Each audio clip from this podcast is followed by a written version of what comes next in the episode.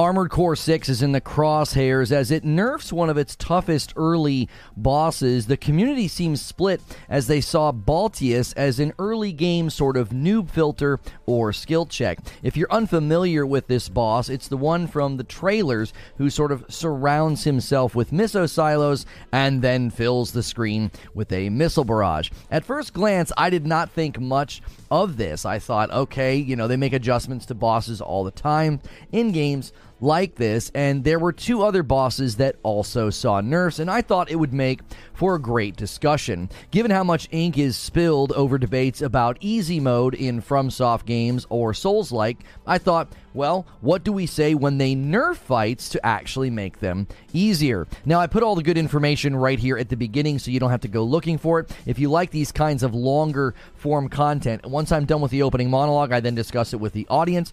Make sure you hit subscribe and the bell button so you don't miss my content.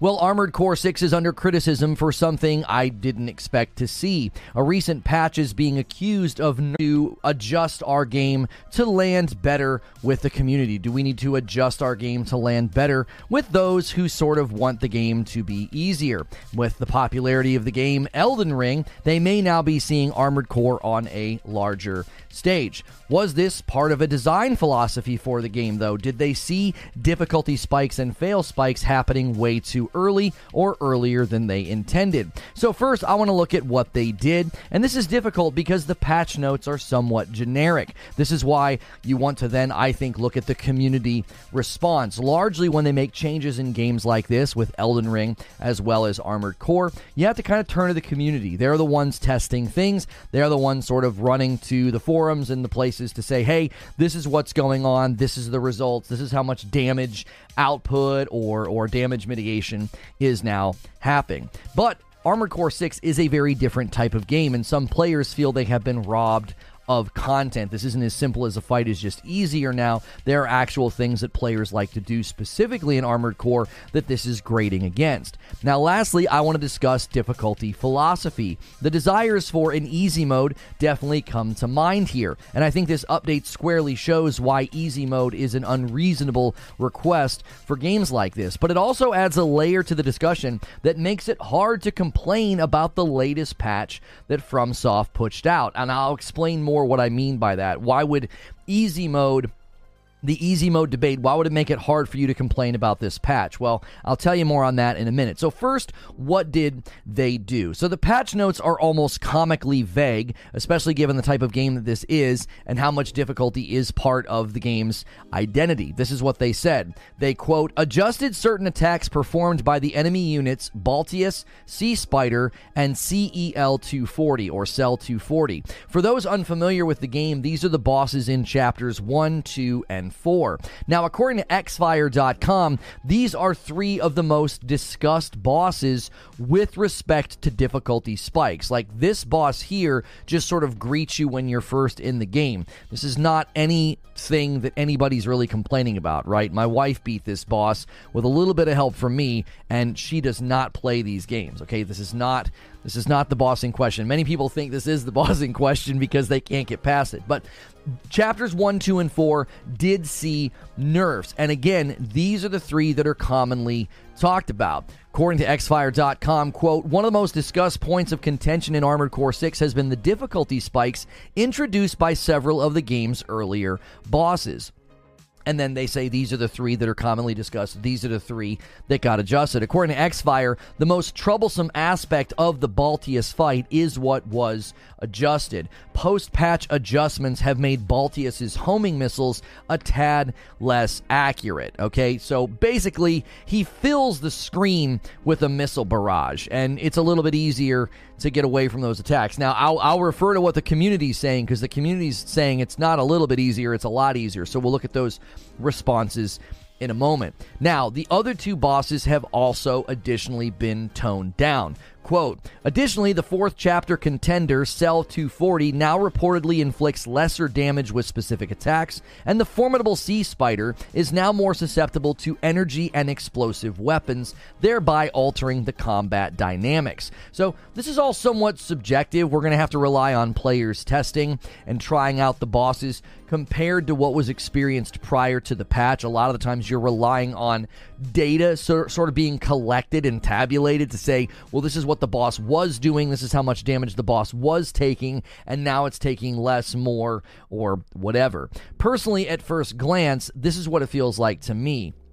I feel like they're tuning the early game bosses to be more of a ramp up instead of just an absolute wall that sort of stops you from progressing. It's very possible that they checked internal fail rates, they checked internal reports, and they just determined something's wrong here. This is this is overtuned. This isn't right. Okay, this is a game obviously where you're supposed to spend a great amount of time re-evaluating your build and making adjustments, but this really reminds me of the Radahn nerf in Elden Ring. If you're not familiar with that fight, it's the fight the fight that you might have seen with the guy with the two big sort of like swords and he's got like the red thing on his head. That fight was adjusted and I remember the first time I faced him, I was like, "Man, his hitboxes are kind of crazy. They seem almost like you can't get away from you can't dodge them. And FromSoft seemingly agreed. They toned down the hitboxes of those attacks. And just like then, in the wake of those adjustments, many in the community called foul they, you know, hey, I beat him. Ah, that, that means there's no problem, right? Now, the Radahn nerf was partially walked back. They discovered that some of his power, some of his attacks were unintentionally nerfed as well. So they sort of didn't just like adjust hitboxes they made his attacks weaker, and it was not something that they intended to do. So there's a chance that this patch will get walked back a little bit. Maybe they overswung. Maybe they have completely uh, overreacted to what should have been more minor adjustments. But the question is, why would they do this? Well, one problem could have been emerging from this that there could have been a disengagement or a slower funnel into PvP. According to my research, you need to beat chapters 1 and 2 to get into PvP, and those are two of the bosses that have been adjusted. If there was a spike at Balteus in particular, and the Sea Spider as well, if that was creating a bottleneck and a choke point for too many players, maybe FromSoft felt they needed to adjust. They thought this is not meant to kick people out of the game. It's meant to be sort of a skill check, but not an exit door, right? Now, we're going to discuss more about this when I talk about difficulty philosophy in a moment, but for now, I will say early game skill checks are not uncommon. It's not it's not rare, it's not random for a game to say, "Hey, this guy, this boss, this person's going to really kick your teeth in and you got to kind of figure out how to get past it." But if that skill check becomes a cliff that if, that essentially serves as an exit door, the developers may reevaluate why people are failing or if they're failing in too large of numbers. Unlike other game devs, FromSoft did not provide any insight into what they did or why they did it, right? Some devs will say, "Hey, we nerf this, here's why," right? They'll just flat out say things like, "This is what we were trying to achieve we're not achieving that, right? The current design is not doing what we wanted to do. We're not we're not achieving our goals or our aims here. But you don't typically get that from FromSoft, right? I don't think they historically explain why they make adjustments. I searched high and low. I could not find any transparency or discussion, any explanation at all for the Radahn nerf in Elden Ring. So I don't expect to get an explanation here either. Given what happened with Radahn, we may see another tuning pass in the near future to put Balteus and others back back on the difficulty throne as the community feels they have slipped from that status. So let's look at the community response. I do think that's going to be a common theme when a game like this rises in popularity and people really like it, and then it gets adjusted down. For starters, it seems that Balteus no longer requires high level reflexes and dodging like he previously did. One Reddit user claims that the fight now requires minimal dodging. One member of our community here in our Discord that is for members only. They remarked and, quote, said, they nerfed the F out of him. You don't even have to try to avoid the missiles now. I literally just strafed, okay? That was from Eugene. He plays lots of FromSoft games here. And he was like, I just strafed. I didn't even have to dodge anymore. This guy's been kind of neutered into the ground. But if strafing is all that is required, just from the footage that I've seen, that means the fundamentals of the fight have been dramatically affected. Also, the same player, Eugene, that expressed this, he said he feels he's been robbed of content. Okay? Being able to play really hard bosses and go for an S tier run, which means you're going through that mission and that fight and you're trying to do everything almost perfectly to get the S tier rank. Well, that's now gone. Okay, that version of Balteus no longer exists, and there's no way to like prove that you beat him in that state, unless, of course, there's a way to like roll it back and like show people that you've rolled back your game. Okay, being able to roll back to vanilla and achieve an S tier rank on the hardest boss checks is actually something that I understand. I get why people would want to do that. Okay, it's not necessarily something that I would want to do. All right, but I get why players feel cheated. They almost feel like that content's been taken away from them. According to Desserto, however, the differences are negligible and they are being overblown. Quote, the prevailing opinion is that the nerf is negligible at best, and certain players are inflating its seriousness to capitalize on the pre nerf Balteus sense of achievement. They want Balteus to be so much weaker now, one user explained. If Balteus is tremendously weaker now, that means they beat him when he was much harder. I could definitely see that side of this. I could definitely see people sort of overstating just how hard he was and like, hey, he's a joke now. But I think there's another aspect here that's not being considered. When you've beat a boss over and over and you go back and you fight him once he's been slightly nerfed, that nerf will likely feel more extreme to you. Why? Well, experience bias. Your reflexes, your awareness, your muscle memory has been sharpened by the previous level of difficulty, and the slightest bit of softening will seem like a complete overcorrection. Play a game with the difficulty settings all the way up, okay? Fight a boss at the absolute hardest setting. And then after you beat him, replay that same boss and bump the difficulty down by one. You will likely feel that difference in a much more potent and abundant way. I'm not talking about like taking away from the criticism or the frustration of the players here. I just think we need to understand that if you're only going to the people that have already beat Balteus, their bias is going to tend to exaggerate this adjustment because they were playing him at his height. And even if they tone down things slightly, it will feel, I think, far more strong and far more emphasized by the people who have already beat him. I'm just trying to sort of contextualize why some players of, of no fault of their own, they may be sort of exaggerating the difficulty nerf. Also, there's differing views on the fight pre-patch. According to GameRant, quote, "These missiles have been so relentless that even dodging them perfectly still results in a small amount of splash damage most of the time." So, if the tracking was that extreme that even when you were pulling off a really good or quote unquote perfect dodge, you were still getting hit by splash damage, that's not good design, okay? Damage in these games is supposed to be something that you can mitigate and get away from. There should never be automatic damage, right? If tracking's been toned down to remove that possibility, I probably agree with the change, especially given how early in the game the boss lands. This is chapter 1's boss that we're talking about. The other aspect to consider here is that some players just love a fight that gives them no room to make a mistake. One Reddit user remarked and said, That's tragic. Balteus was such a fun boss due to his missiles. Others thought the flamethrowers were the real problem. One user noted and said, Why the blank would they nerf his missiles? That's the fun part of the fight. It's his flamethrowers that deserved nerfs. For some players, this was not just about, well, it's too easy, my prestige and my achievements been diluted because now noobs can beat Balteus. This is a game where you replay, you tinker, and you customize your build quite a bit. And having a fight nerfed that you have managed to finesse or dance around is understandably disappointing. They aren't sort of done with these fights. That's not the way these games are played. You replay them, you try a different build, you go for a better rank etc. That's an intrinsic part of the game, and an intrinsic part of this fight has been changed and altered. But that leads to the discussion that I believe we need to have about difficulty philosophy. I think one of the primary problems with discussions like this is the baked in belief and presumption that, well, I beat that boss or I beat that fight, therefore that fight or that boss is totally fine.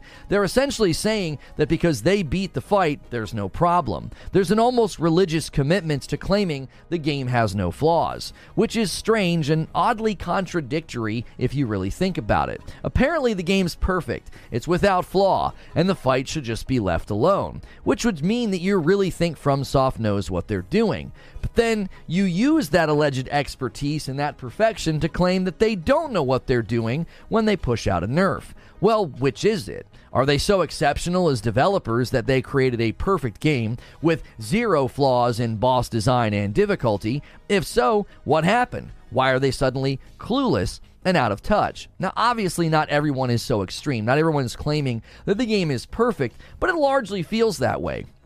I believe the starting premise for the game that you know, oh, it doesn't need nerfs, it doesn't need adjustments. They should they shouldn't do any of this. I think that's a difficult thing to substantiate, especially when the devs themselves don't seem to believe that and they adjust things. And this touches on the easy mode debate. You probably won't like the first thing that I'm going to say. If you've been upset about these nerfs, you're not going to like what I'm about to say. Much of the debate about easy mode centers around the idea of respecting the dev's vision for the game. They build the game, they want it to be hard, and that doesn't square with an easy mode. Okay, so typically that's what people say. They're like, well, it's their game, you should respect what they want to do with their game. Well, it's hard to argue that strongly for respecting the devs and their vision and their philosophy for the game, and then turn around and essentially do what easy mode apologists do. You just do it in reverse. You think you know what's best for the game. I know the Goldilocks level of difficulty. I know that this fight was just right, okay? It's the same way I think that people say, well, I know what this game needs. It needs easy mode. In the same way, I think I pretty consistently dismiss folks who ask for an easy mode, right? I'm like, listen, you, these people should be dismissed. I think that's the right approach here. I, I don't think that the, the requests are legitimate. I think we should say, listen, it's the developer's game. It's their vision for how fights should go, for how difficulty should slope up or ramp up. It's something that they're in control of. If they looked at Armored Core 6 and they looked and said, listen, the fail spikes, they're happening too early and too often, and they determined that changes were needed, well, then by all means, they should adjust it.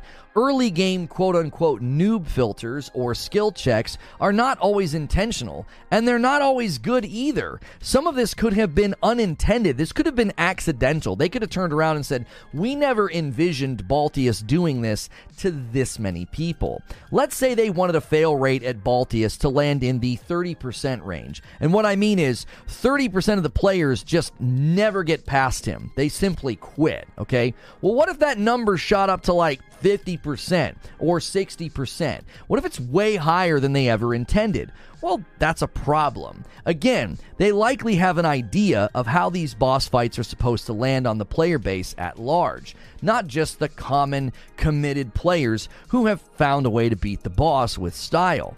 Now, the second thing I have to say about how this actually touches down on the easy mode debate, it will not make the easy mode apologists happy.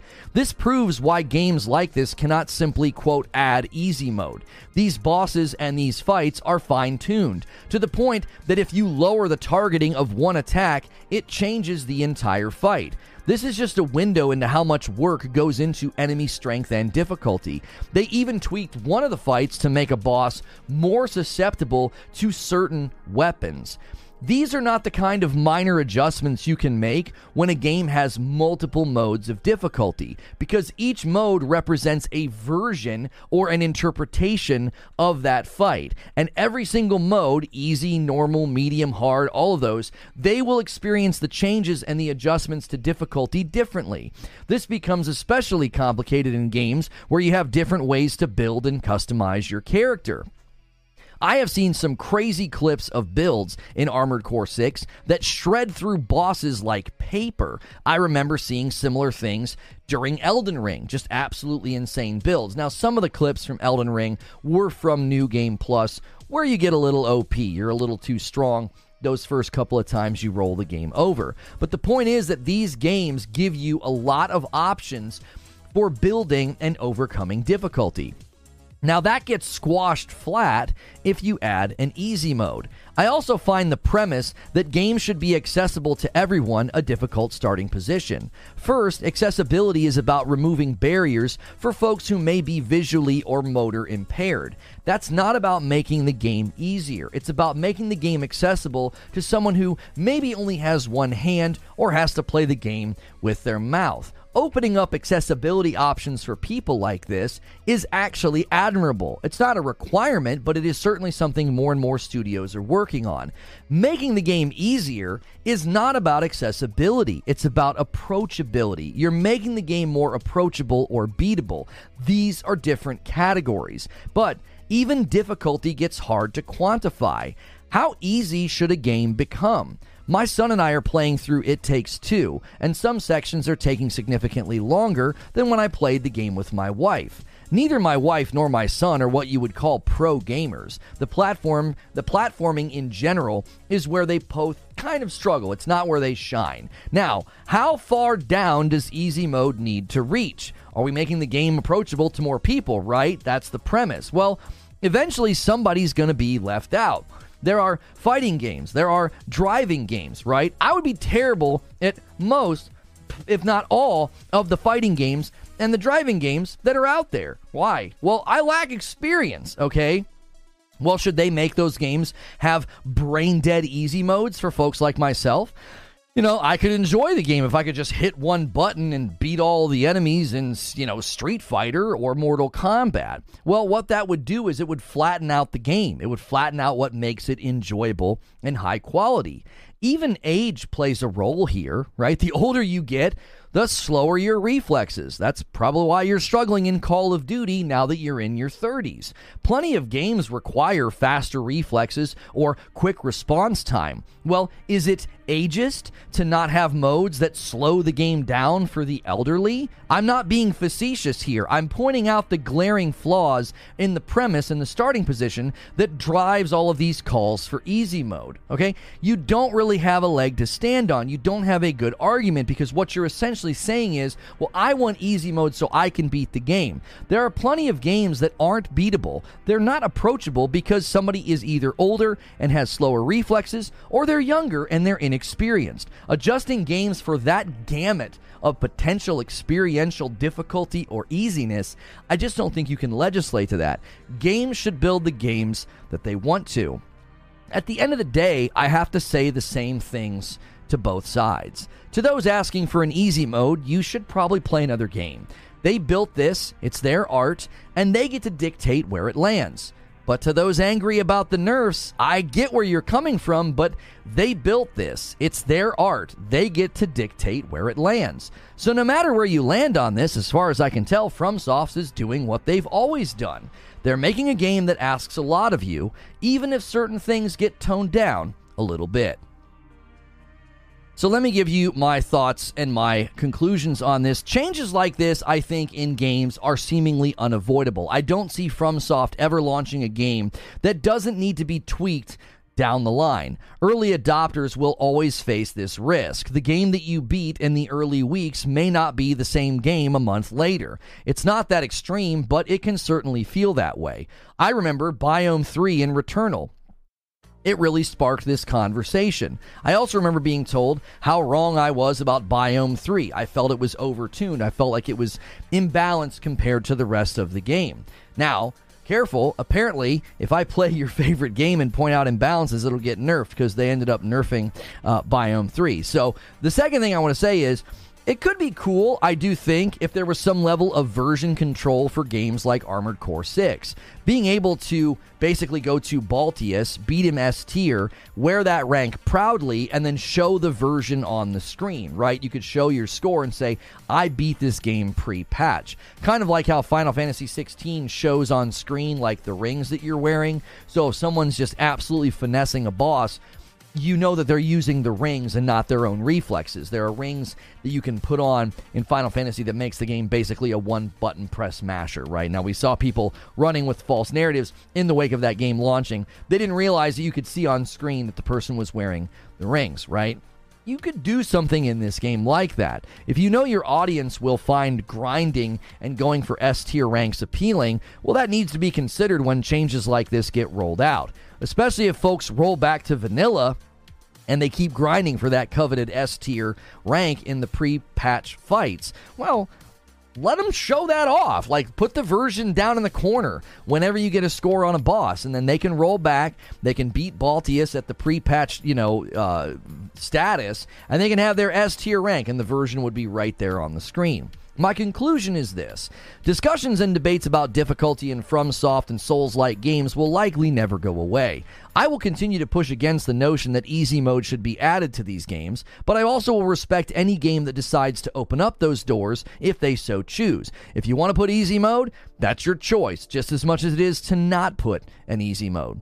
Going to any game outside of your ability or your affinity and asking it to change is at some level the height of arrogance and entitlement. It's their game, and if it's not for you or you're not good enough to play it, that's tough. There's all kinds of things like that in life. Not every game is for every person. And that's what makes so many games so special and unique. They're not all diluted down into some one size fits all package that an infant can beat, and so could some guy in his elderly ages. Like, there's going to be games that you just can't play depending upon where you land in life, experience, and skill.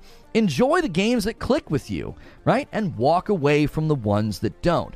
That makes for a happy gamer and a better experience. And that's the show open. Thank you guys so much for being here this morning. I really appreciate this. I wasn't going to cover this, I was going to cover this in an upload. But then the more I looked at it, the more I thought this is actually a good discussion worth having. Like, should you respect a company that, you know, if you're going to defend the company and say, hey, respect their choices to not do easy mode, you also have to respect a game that decides to tone a fight down. So let me check fan funding and see. Okay, no, we've got new pop outs today that we can use for members. So you guys can be surprised by those once you start gifting or bombing or any of those things. Appreciate everybody being here today. Make sure you're pressing the like button. Uh, a little lighter turnout today. Armored Core is not as popular with the audience as some of the other titles, but I think the discussion is well worth having. I think this discussion transcends just Armored Core. The idea of difficulty and making things easier and nerfing even in games like Armored Core, offering the ability to show on screen the idea that hey, look, you can you can you can see what version this person got their Balteus S tier on, right? Well, it was on my front page, which is weird today. I knew something was going on. The turnout was kind of weird. TJ Rage with the first gifted member of the day. Han shot first and so did you. I need to bump this down so that it falls behind that, though. There we go. First member of the day. So you get Han Solo TJ Rage. Thank you so much. And a single gifted member from Joker Quinn. Thank you so much, Joker Quinn. And a single gifted member from John Always. Thank you guys so much for doing that. Appreciate that. Bumping the member line up to three every 25. I give five. And we appreciate you guys starting the day right and gifting some of those members. We do have some incremental goals. If you guys want a fight night, Madam and I play a game against each other, or a fright night, we end up playing a game uh, that's scary. So I knew something was wrong when we had such a small turnout at the beginning, and they were they're messing with stuff. Yesterday things seemed to be better, but the day before people were saying the members' content wasn't on their page either. I think YouTube's fiddling with things, and it's really really affecting turnout. I'm chat's at a standstill. I have a hard time believing that that's real. Like we're we're 28 minutes into the stream and like no one's talking. I don't think that's real. I think YouTube's having some issues uh, this morning. I didn't have any issues scheduling the stream. Sometimes I have an issue scheduling it, and that's usually a sign of trouble. I scheduled just fine. I I, I premiered the, the the video right on the front page of the channel, and uh, I don't. I'm not really sure what's going on. I'm gonna refresh the chat and see if anybody's talking. They keep trying to roll out. There it is. The chat's moving, and I couldn't see what any of you were saying. I can now see what everybody's saying. I I don't know what's going on. I agree, Lono. I gotta respect uh, games uh, developers collaborating their game. Derek says, way back in OG Wolfenstein, Don't Hurt Me Daddy, easy mode was so easy that you could kill the first boss without dodging his gunfire. It doesn't detract from the fun of playing Death Incarnate. Yeah, oh my gosh, there's so many pieces of chat that I wasn't seeing. Goodness gracious, chat broke for like a full two minutes, it seems. It was like nobody was talking. I was like, what's going on? Um, so, in my mind, I don't think easy mode ruins a game. I think it would ruin certain games. Does that make sense? It would ruin certain games. If you do a an easy mode in every single game, or like let's just say you insist that every single game has easy, easy, medium, and hard, right? Easium, easy, medium, and hard. Okay.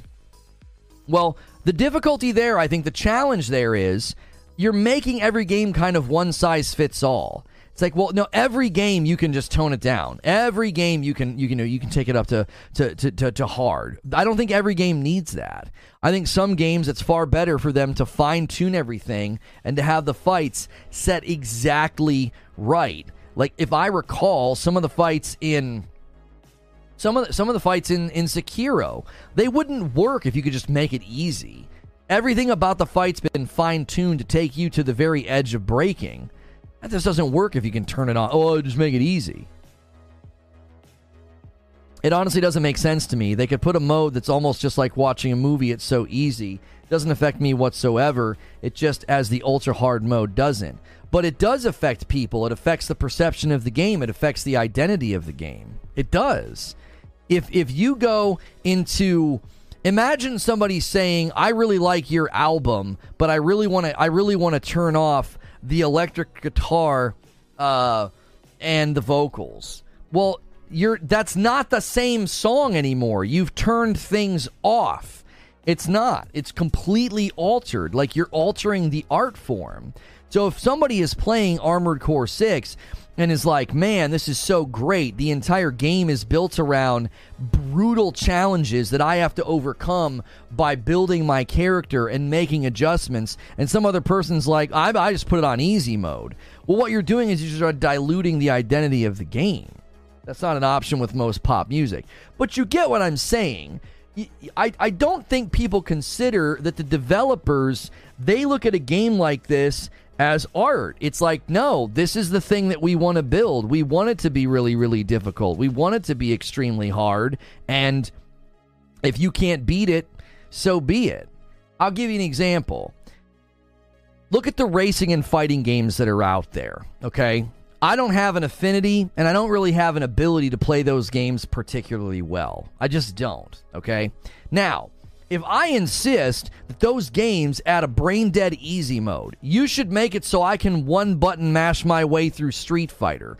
You should make it to where I just hold down trigger and the car just goes in these in these sim games in these racing games right? Well doesn't that dilute those games? Doesn't that affect what what those games look like to the public I'm going to the game with a lack of ability and affinity, and I'm insisting that the game meet me where I am instead of me meeting the game where it is. No, you want to beat these guys? Beat beat these guys. You want to beat these racetracks? Beat these racetracks. What you talking about? Paul with 15 months. To complicate things, Easy Core Easy Mode is the top downloaded mod. This is uh, if the difficulty is the identity of the game versus gatekeeping by players. I'm not sure what you mean, Paul. I'm not sure. The second part of your sentence doesn't make any sense. My challenge when I play a game on normal and experience the intended experience, ultra hard mode doesn't diminish my normal run, and baby mode doesn't either. Right, we're not talking about games that have normal, medium, and hard. We're talking about games who build every fight to be a fine tuned fight. This is the fight. If you fight this guy, this is how it goes. That's it. That's it. He has this level of targeting. He has this much health. If he hits you with this attack, it does this much damage. They basically set the rules and say, that's it. That's the fight. They fine tune it. All the way down to the minutia of like, okay, Balteus needs to be adjusted, so they adjusted his targeting. The one boss they said, okay, this boss is now a little bit more susceptible to this weaponry. That's how fine tuned these games are, these fights are. That's not conducive to, well, just throw on an easy mode. Come on, man, just give me an easy mode. It's like, that's not the game we built. We didn't build the game that way. We built a game where every single fight has elements that have been exactly turned every knob, right? Outsider gifts a single member. Thank you so much for doing that. Outsider increasing the daily member count to four, and a renew from Tattoos. Thank you so much, Tattoos. Mortal Kombat does kind of have an easy mode. You can adjust your character's attributes and let the AI play for you. If they added a baby mode to whatever game that doesn't have it now, it doesn't change a single thing about your experience. Yes, it does. Yes, it does. Because Armored Core has literal tier grades that you can fight for. So there's a commu- to act as if a game like this doesn't have a communal aspect is ignoring the way that it's it is is ignoring the way that it's been built. There is a communal aspect of this game where if you beat a level, you get a grade, that's a sense of pride. Where's the sense of pride in getting an S tier rank when anybody can get an S tier rank? Just throw on easy mode. There, there's there's an actual substance and a draw and a drive that doesn't exist anymore. It's like, well, who cares? It's not a matter of going for the best build, the fastest fight, the most efficient fight. That doesn't matter anymore because everybody can upload pictures of their S tier rank w- within the community, and you have no idea who actually did it and who didn't. Eugene says there's literally millions of combinations someone can use to build their mech. That's your easy mode, finding what works best for you. Easy mode only affects a game when the unlocks or rewards for easy mode are the same as the harder difficulties. If I complete a harder challenge, I should be rewarded more. How is your S tier diminished if somebody can play through on easy mode and see the game? There's no reason they should get the S rank, they can get a baby rank. Right, I get what you're saying, but the developers don't have any interest in that. They don't. It's kind of like there are people that won't listen to music or watch certain shows if it has a bunch of swear words in it, right? Now, if somebody said, I really wish I could download a version of your album that had all the swear words replaced, right? So instead of the F word, they would say flaming. They'd be like, oh, this flaming car, you know, instead of this effing car. So asking that of the artist, you're basically going to the band and saying, I need you to re record vocal tracks for me so that I can experience your music. And they're like, we don't care. We don't care. If you don't want to listen to our music because we swear, that's on you. That's your choice. If you can't get past our game because it's too hard and you want an easy mode, eh, tough. That we're not, we're we're not going back and doing that. We're not spending dev time, bandwidth, or money on something that's counter to the identity of our game. That's not the game that we built. We built a game that's going to kick your face in and if that's what you want, then you got to do it. But they do do that with music. Not everybody. Do you think every single band goes back and re records vocal tracks because a super conservative mom wants to listen to their album? Does every single band spend extra studio time laying down vocal tracks without swear words? Do you think every band does that? Music's a bad example because it happens in music. No, music is a perfectly good example because it happens in music. It happens in games, right? There are games with easy mode, there are games without easy mode. There are bands that go back and lay radio friendly vocal tracks. There are bands that don't do that. You're making my argument for me. There are plenty of bands that say, "Hey, let's go back and do radio track. Let we, let's go back and do radio friendly words." Okay? There are bands that literally did that. They would re record vocal tracks so that their hit single could play on the radio. And there are other bands that are like, eh, we don't care. We're not doing that. We don't care about being radio friendly. Right? That's what you're doing. You're going to every single game and you're saying, you ought to do what these people over here did. Imagine going to every single band and saying that. There are plenty of there are plenty of musicians out right now that are not going to do that for you. They're not going to. Censored versions of albums exist. They've enforced that since the 90s. You're not engaging with what I'm talking about. I'm not talking about censoring a word with a button, boop, and bleeping out the word. You're not engaging with what I'm saying. Asking a developer to go back and make adjustments to their game is like asking a band, hey, I want to go buy your album. I want to listen to your album on Spotify. I need you to go back and re record the vocal tracks to exclude the swear words. You guys are talking about the radio. The radio? Really?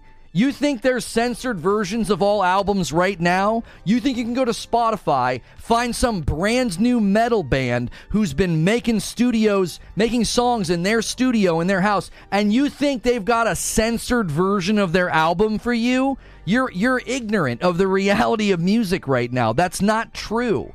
You cannot go to every band, every album, and get a censored or adjusted version of their album. That's simply false.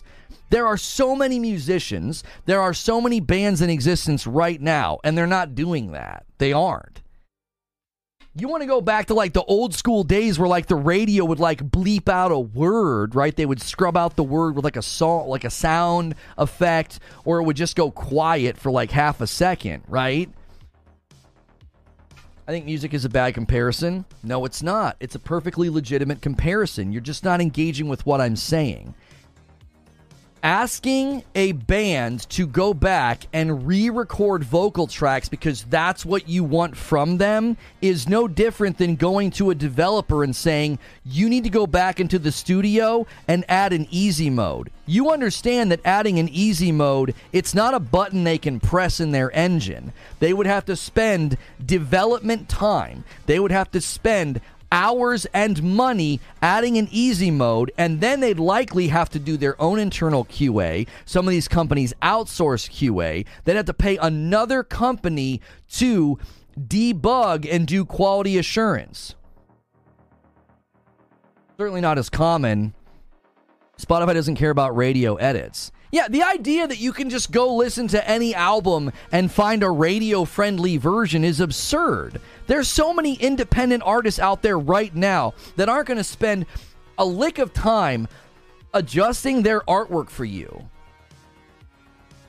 They're not going to do that. You're you're going to an artist and you're saying, "I want you to spend more time. I want you to spend more money changing your art for me." What? That like that's the point. Like I get what you're saying, Derek. You're like, "Well, it doesn't affect you as a player." That's never been the argument. I don't care if I play Ghost of Tsushima at lethal and you play it at easy mode. I don't care about that. Because the game comes that way. The game comes that way. Those radio edits are not always done by the artist. Yeah, a lot of times they were done by the radio. It's a legit analogy because no individual form of media is for everyone. No one song, game, movie, etc. That's exactly right. There are plenty of movies that you can't get clean versions for. Now, there are third party companies that give you access to movies that clean everything up, right? They take out all the hanky panky and they take out all the nudity, but the studios don't all do that. The actors don't do that. All right, everybody, we need to refilm this shot. Yeah, everybody put your clothes back on. Yeah, they're going to hold hands and they're going to read poetry instead. Right? Yeah, put your clothes back on. Yeah. Mm-hmm. So there's going to be a version of the movie where, you know, they, they, they get naked and do stuff. There's going to be a version of the movie where they don't do that. Right? We need two versions of the movie. We need a kid friendly, you know, version and we need like the X rated version. Studios aren't doing that. They don't. They make the movie and they're like, that's in the movie. If you don't like it, so what? You can go to third party companies that remove all that stuff, but the studios aren't doing that. They're not. And and yeah, some of those companies have gotten in trouble for doing that because they're modifying the artwork. So, if you're going to play a game that has easy, medium, and hard, I don't care what difficulty you play it on. I don't. It doesn't bother me one bit. I play Jedi Fallen Order on normal and then I bumped up the difficulty. I don't care if you play Jedi Fallen Order on easy. That doesn't bother me. That doesn't affect me at all. But when you come to FromSoft games and you come to Souls likes and you're like, there ought to be an easy mode. What? Okay, why? Why? Why should they do that? Well, why are you entitled to that? There's no there's no case to make, I don't think, a logical, well-argued case to make for easy mode because even easy modes are sometimes not easy enough. I could put Ghost of Tsushima on easy mode, and my son would probably die all of the time when he played it. He wouldn't be able to beat it. He wouldn't. He wouldn't be able to beat it. Now they have like story mode in like uh, like Ratchet and Clank, and my daughter's playing Chia right now, and I have it on like the easiest setting. Like she can't die. Like it's not possible. It doesn't happen. So there are games that do that, but even easy mode is subjective. There, you could you could make a game easy, and you'd still have people that are like, "Yeah, I still can't beat it. It's not easy enough." I can say that I would like. Oh, Okay, I can say that I would think it'd be cool if From added a baby mode without thinking they should be forced to if they uh, if they don't want to. If they never do, fine. If they add baby mode tomorrow, fine. They run a serious risk if they add easy mode. Right? Like they would run serious risk by doing that. Creature says you can have with 29 months of membership. Creature says for only six dollars, you too can have easy mode for Reforge Gaming. Yeah, if you guys want to do some big member bombs, we've got new pop outs that we use when you guys do member gifted. So keep that going. We are one away from a layup. A five, uh, a five out of 25 would be a nice layup. Um, exactly. Lono. They demanded easy mode for Returnal and Sifu. Yeah, like this is an ongoing. What's the risk? There's a bunch of hardcore guys that will complain about it. You you think a bunch of hardcore guys would complain about it? They've built an identity and a brand around being really hard.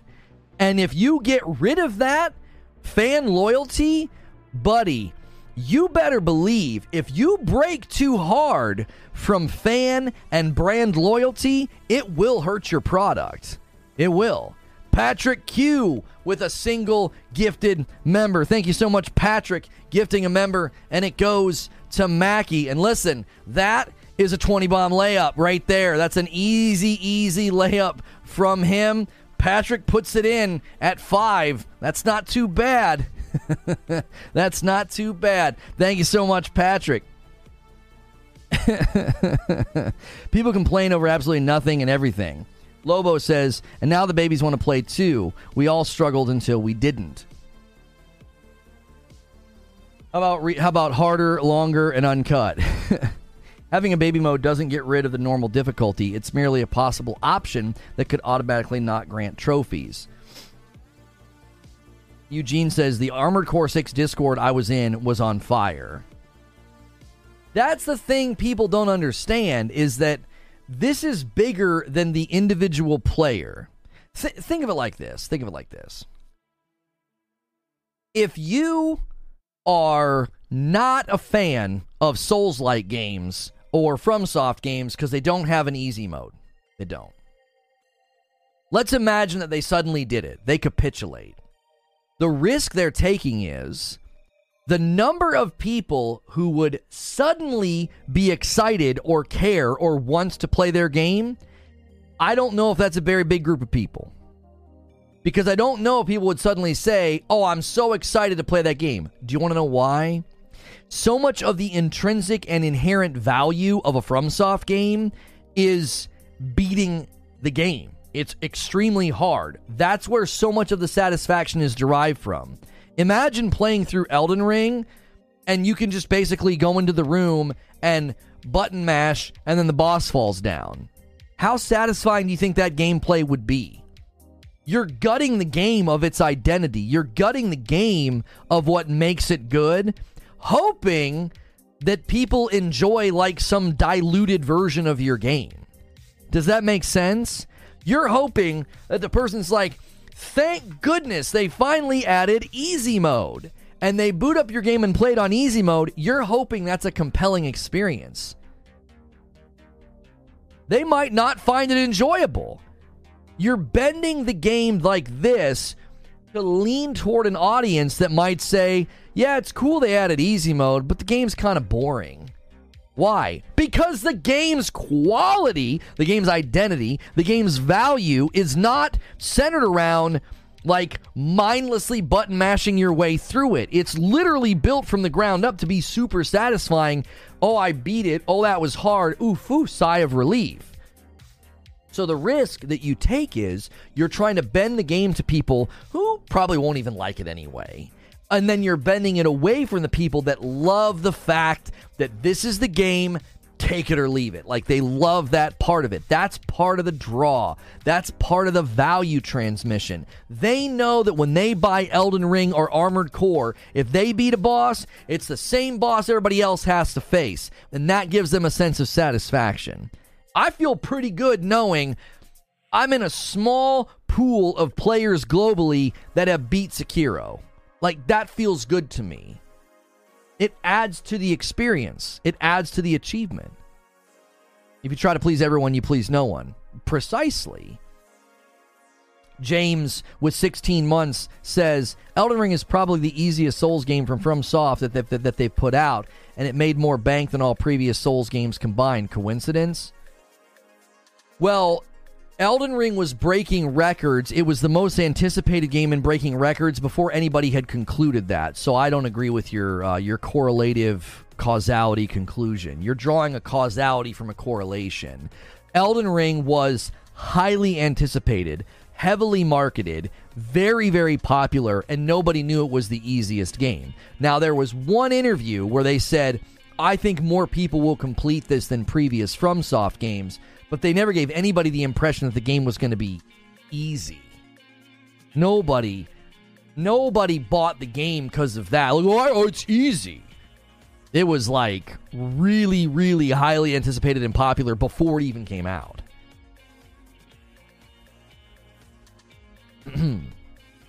um, to argue you can't think about a single player that say they made a change it would tick them off. The elitist is silly. They're a company the widest audience is preferred. No, no. If you go too wide in your uh, in your audience, if you go too wide in your appeal, you don't have anything. You become a you become a jack of all trades, master of none. There's nothing that really makes you stand out anymore. You're just another action adventure game. I, I think there's a real danger in not owning your identity in this market. I actually think you're seeing that I actually think you're seeing that. You're seeing this sort of push to photorealism, and games are all kind of starting to look the same. I think games need to start harnessing art style and really own their own identity because if they don't, you're all you're just gonna have a bunch of photorealistic games that all look the same. Does that make sense? I don't necessarily think you can you can say that every single game wants the broadest audience possible. Like when like when you make a game, like when they made Jedi Survivor, do you think they were like, we really, really hope seven year olds love this game, and we really, really hope, you know, 90 year olds love this game? We hope moms love our game. We hope every demographic loves our game. No. No, they're they're you have a target market. Every product has a target market. You're gonna you're gonna go after that target market with with value points and identity markers and marketing points and commercials. You you think the people that play like Candy Crush on their phone at lunch break, you think they're trying to like market Jedi Survivor or Armored Core to them? Jack of all trades, master of none, still better than a master of one. There's more to that saying. Yeah, the saying's not an axiom of truth, it expresses a reality. And in video games, if you're a jack of all trades, master of none, you can end up with a game that feels kind of every category ends up feeling like it doesn't excel. Sure, there's an open world, but who cares if it's empty? Sure, there's lots of combat options. Who cares if the combat feels like crap, right? That's not an axiom of truth, it's just a saying to convey an idea. Diablo 4 had skill trees, but they're not that interesting. Like, knowing your target audience is part of having a successful launch of a product. Target market for Jedi isn't Souls players or anything, it's legit Star Wars fans. Right, but that's my point, Doshi, is the I somebody was essentially saying that you want the widest audience possible. That's not freaking true. That's not true at all. That you don't want the widest market possible. They could just do trophy trees that are tied to difficulty tiers, either separate platinums for ultra hard or normal or easy or the other way around. And the only way to get the last gold is to do hard mode. But again, but again, it all comes down to incentive or desire. I don't think they have an incentive. I don't think they have a desire to do it. It's extra work. I think FromSoft would rather spend their time fine tuning a fight, fine tuning mechanics, and having something that is like per- in their mind perfectly balanced as a fight as opposed to spending time on an easy mode and then coming up with trophy distribution rules and achievement distribution rules because, well, we want our hardcore fans to be the only ones that get these awards, trophies, and accolades. Or they could just do what they've been doing for years to great success. Does, is anybody going to try to argue that FromSoft's making a bad decision commercially? Really? Like, look at the global Look at the global total sales of all their titles. Sekiro won Game of the Year. One of the tu- it's one of the toughest games you can play. It's got some of the toughest bosses and toughest things you can do in a game in existence, and it won Game of the Year. You really think they need to make adjustments? Like the idea that their niche is is is been completely debunked. Like that that alone is something that gets thrown out a lot. Well, kind of niche. They'd be, they'd be a little bit more popular if they threw it easy mode. First of all, they're not niche. They're, they have very, very long standing and very successful franchises. They don't need to make any adjustments. I don't want any devs getting pushed into spending time on stuff they don't want to do. But on the other hand, how hard is it to give a 10 times damage resistance buff? It's not that it's hard, it's that it has reverberations throughout the entire game, Derek if you give somebody a 10 times damage resistance buff, it will break things in the game. It will break fights. It'll break enemy aggro. It'll break enemy attacks. It can cause games to crash. It can cause things to go wrong because the game's not resolving things properly. You're suddenly you're you're in you're in you're inserting something that wasn't there prior, so that needs to be tested. So if they add that buff, they're like, yeah, you know, uh, quote unquote, God mode. It, that needs to be tested in every fight. It needs to be tested in every fight, every trash ad, every mini boss, every major boss. Why? Because it literally can break stuff. The enemies will be like, the enemies will respond to how much damage they've done to you. They'll respond to if you heal or not. They'll respond to your movements. They'll respond to where you go. And if you're just standing there face tanking, it can cause the game to, to break. It can cause mechanics to break. So if they add that, it's not as simple as adding that. It's adding that and then it reverberates throughout the entire game. Well, now we got to go through every single fight and we got to test this. You're telling me you play any of the prior From games that are already out and you, you use a mod for invincibility that the game crashes? I didn't say the game crashes. I'm saying there are things that can happen. Like a lot of the times you download those mods and they'll break aspects of the game. Things will things won't work properly. They won't. So the developer has to go through and make sure none of that happens if they add a quote unquote easy mode, if they add a quote unquote god mode. They they can't just like throw it out there and be like, "Yeah, who cares if elements of the games break down and don't work right?" That's the point. Like I like I'm not saying if you throw on god mode your game's going to crash. But there are certain things that when you go and you fight, there are certain elements and mechanics that might break down and not work right. Maybe you don't notice it, but the developer would notice it. They would say, well, now this boss isn't acting right. This fight's not going right. Why? Well, if you turn on God mode, it breaks aggro. Like the enemy's aggression meter doesn't function properly because the enemy, the, the, the, the player's not taking any damage. So now, well, so now we got to go in and make sure that the game, that the fight works properly and the enemy reacts properly, even in the event that somebody's turned on God mode. Now, the person throwing on the mod doesn't care, but the developers would care. That's the point. I would just say playing on baby mode and having the game not work completely correctly is not a big deal. It is to the developer, it's their game. There are parts of the game that literally give you more resistance. Yeah, there's pieces, there's parts, there's builds, there's an internal economy. There's all these things they would have to consider if they add this easy mode. again, I again, people armchair dev it. They're like, "Oh, just add easy mode." How hard is that? It's like, what do you mean? It would change the fundamentals of every single fight. It would change the fundamentals of every fight because you can't die. You can't take damage. You can't be. You're not weak. You don't have to go hide. You don't have to dodge. You don't have to do anything. That's why people are upset about the Balteus nerf because one of the fundamentals of the fight is dodging his missile barrage, and people are like, "Yeah, you don't even have to dodge it now." You strafe. At this point, people just need to use guides because all this stuff is in the game. How do I like the PlayStation Update? Uh, PlayStation Update, as far as I know, pushed out the co-pilot feature, so Madam and I can start doing that thing where we're we can play a game and each control the character. That was I thought that was going to take longer to come to the to the platform. Here's an example for you, Lono. I'm a pacifist, but I want to play a violent game. I can't repeat enough that I 101% agree the devs should only do what they want. I'm not in any way suggesting they should spend a single minute of anything they don't want to do. Right, you keep saying that, but much of your argumentation is acting like what's the big deal if they do?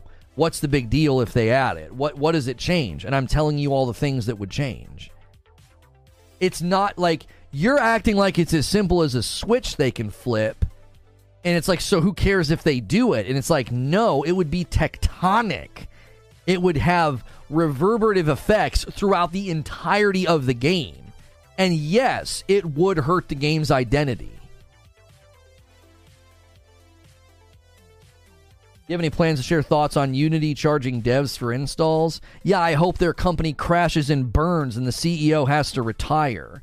I hope parasitic, predatory companies like that go bankrupt. Sadly, the engine's attached to too many games.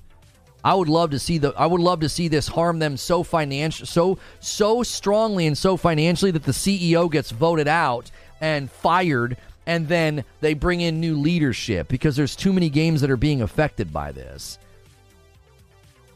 It's too many games. Like this needs to be handled at a at a financial pain level. That's what I hope happens. That CEO needs to be sacked, and anybody attached to the decision needs to be sacked.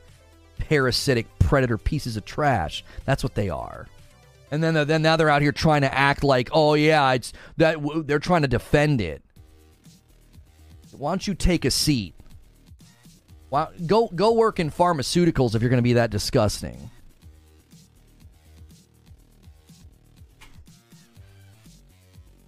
Souls games have easy mode already. Just farm souls or use magic. Well, I mean, it, yes and no. Yes and no. I think that's where people that have knowledge of the game get frustrated by the debate. There are ways to make the game easier. There are. It's the former EA CEO. Yeah. Yeah. It's only going to get worse. Not if it's financially destructive. No. Pharmacists? Not pharmacists. I said pharmaceuticals. Go work for Big Pharma if you're going to be that predatory. I think the people that have intricate knowledge of these games gets frustrated by this because they're like, I don't understand. There are ways to make the game easy. You just got to spend time thinking and tinkering. Don't you see how that dilutes the identity of the game?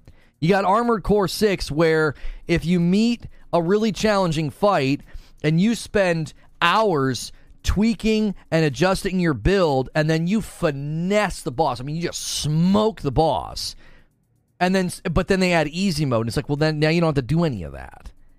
All of the all of the time and all the work and all the effort that went into that.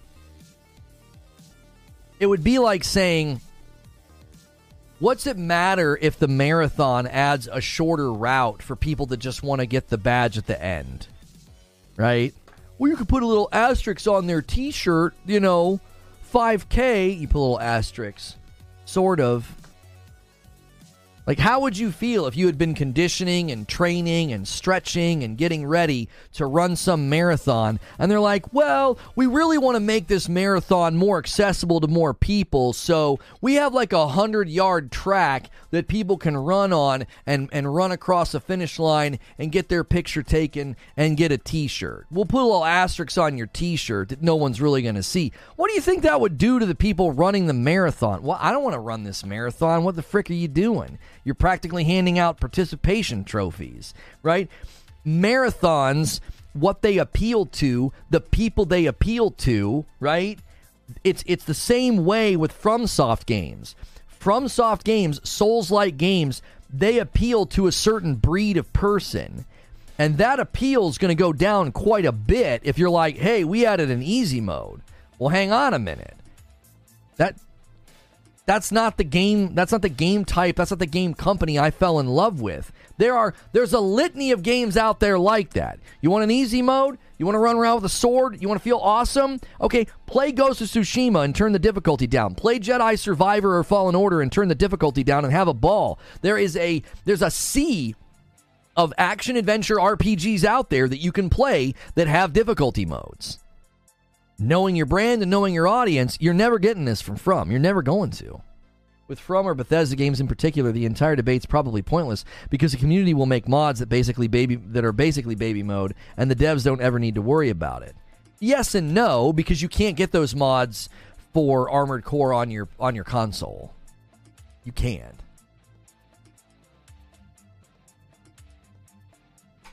Eugene says, I don't come to Baldur's Gate 3 asking for real time combat. Precisely. Precisely. My wife wanted to take a picture of her character last night because a friend of hers was like, "Hey, you know, do, it, is your husband still into gaming? Right? Are you guys playing Baldur's Gate 3?" And she wanted to see a picture of our of her character. I booted up the game. I couldn't freaking figure out how to open up inventory. I was like, "What kind of a game is this?" Like, pause, no. Touchpad, no. Huh? What do I do? I had to like look it up. Like you got to hold left trigger and then push a stick in, and then it. Like, what on earth? It's a complicated game that's probably a little bit more manageable on a mouse and keyboard. More than likely. The fundamental issue here is that a developer like FromSoft's wholly convinced that the most fulfilling way to experience their creation is to do it with their version of difficulty. That's the thing I think you need to understand in this debate and discussion is if you go read the interviews with the guy that is he's doing the interview circuit about Lords of the Fallen, right? Go go go go read the interview, right? Go read the interviews about Elden Ring, Sekiro and Armored Core, okay? There is so much thought and philosophical care that goes into these games Easy mode is like another language to them. They're like, What? I don't speak that language. What are you talking about? I, I don't know what you're talking about. That's not what we're doing here. It's excellent on controller. I'm assuming once you learn to navigate the menus, it's probably not too bad. But mouse and keyboard in a game like that's probably a little bit faster just to navigate and get, you know, get get to and from places it's scoring very well on console. So I'm imagining that it's fine. It's just I didn't know. I was like, what the frick am I doing here? like I can't just pull up my inventory, you know? Maybe my assumption is wrong, but I thought easy mode was for people that buy a game and don't play often. That's the result of marketing. I'm not sure what you mean. Souls games are the genre that interests me the least out of any genre. However, even I don't want them adding an easy mode. Yeah, more people need to be like God of Oryx. How you doing? New to your channel. Is Armor Core 6 really that difficult? Because I beat all three playthroughs. My first playthrough I died plenty of times and I still enjoyed it. If you're familiar with these type of games, Angry Kangaroo, and you know how to kind of build your way around the the skill checks, the knowledge. I think this game's more than skill checks, it's also like knowledge checks. This just in, old man mad at video game controls. Um, I've played RPGs my entire life, and every time you're trying to get to your inventory, you just hit like the pause button or the center button. That's all you ever have to do. it's not it's it's I've never had it be like multiple button presses to get there. So, it wasn't a big deal. I literally just shut down Jedi Survivor. I'm like, "Oh, let's ha- let's let you take this picture real quick and then we can watch Ahsoka." And the game took forever to load. I was like, "Come on." And then I just couldn't pull open her inventory. I was like, "Okay, I thought this was literally going to take 10 seconds." like, come on. So, it was a it was a unique instance. It wasn't us actually playing the game. But if FromSoft the day they add easy mode is the day Miyazaki leaves us for the upper room, it would destroy their identity as a dev. Right. So what Angry Kangaroo is getting at though, I do think I do think in general, if you're familiar with these types of games and you know how to kind of navigate around the pain points and the skill checks, as I said, they're not just skill checks, they're knowledge checks. You have to kind of know, okay, this is happening in the fight. Here's how I can adjust. Here's how I can overcome. I'm new here. I saw your live when I searched Armored Core 6, thought I'd stop by. Hey, if you're new here, I do a talk show like this pretty much Monday through Friday about a variety of topics. So we cover everything here. We also do uploads. So I did yesterday a stream about the PlayStation State of Play rumors, and then I did an upload about Horizon Forbidden West Complete Edition. I'm going to have an upload today about Cyberpunk and why I'm kind of concerned about some of the things we're hearing about Phantom Liberty, but that'll be later. That'll be in like an hour. And right now, we're having a live discussion. I sort of did an opening monologue about some of the nerfs that took place in Armored Core 6. We're sort of debating the nature of difficulty in games, difficulty modes, easy modes, etc. If you really want to support the stream directly, if you've already hit like and subscribe, thank you for doing that. Make sure you have have smashed like button. We should have 300 likes by now, so make sure and take the time to do that. But if you want to become a member, here's all the benefits you get. You get badges, emotes, you get a daily member stream with me. It's at the end of the day. You also get Friday night streams with my wife, and then you get members only Discord access. So that's a great reason to support the stream directly with a membership. And if you hang out a lot, you may get a gifted membership. We have a very generous uh, crew here, and we're pushing towards a 3,000 member goal, and that'll unlock a fight night where my wife and I have to play a game against each other. There is a fight night this week. This Friday night, my wife and I will be playing Mortal Kombat 1 against each other. It should be hilarious because we don't play those types of games, like, at all. Armored Core 6 isn't hard once you learn how to build your mech. People are finding more and more interesting combinations because community knowledge is growing. Give me one second to open up the the office door. We're in that weird cooldown period, so the AC's not kicking on.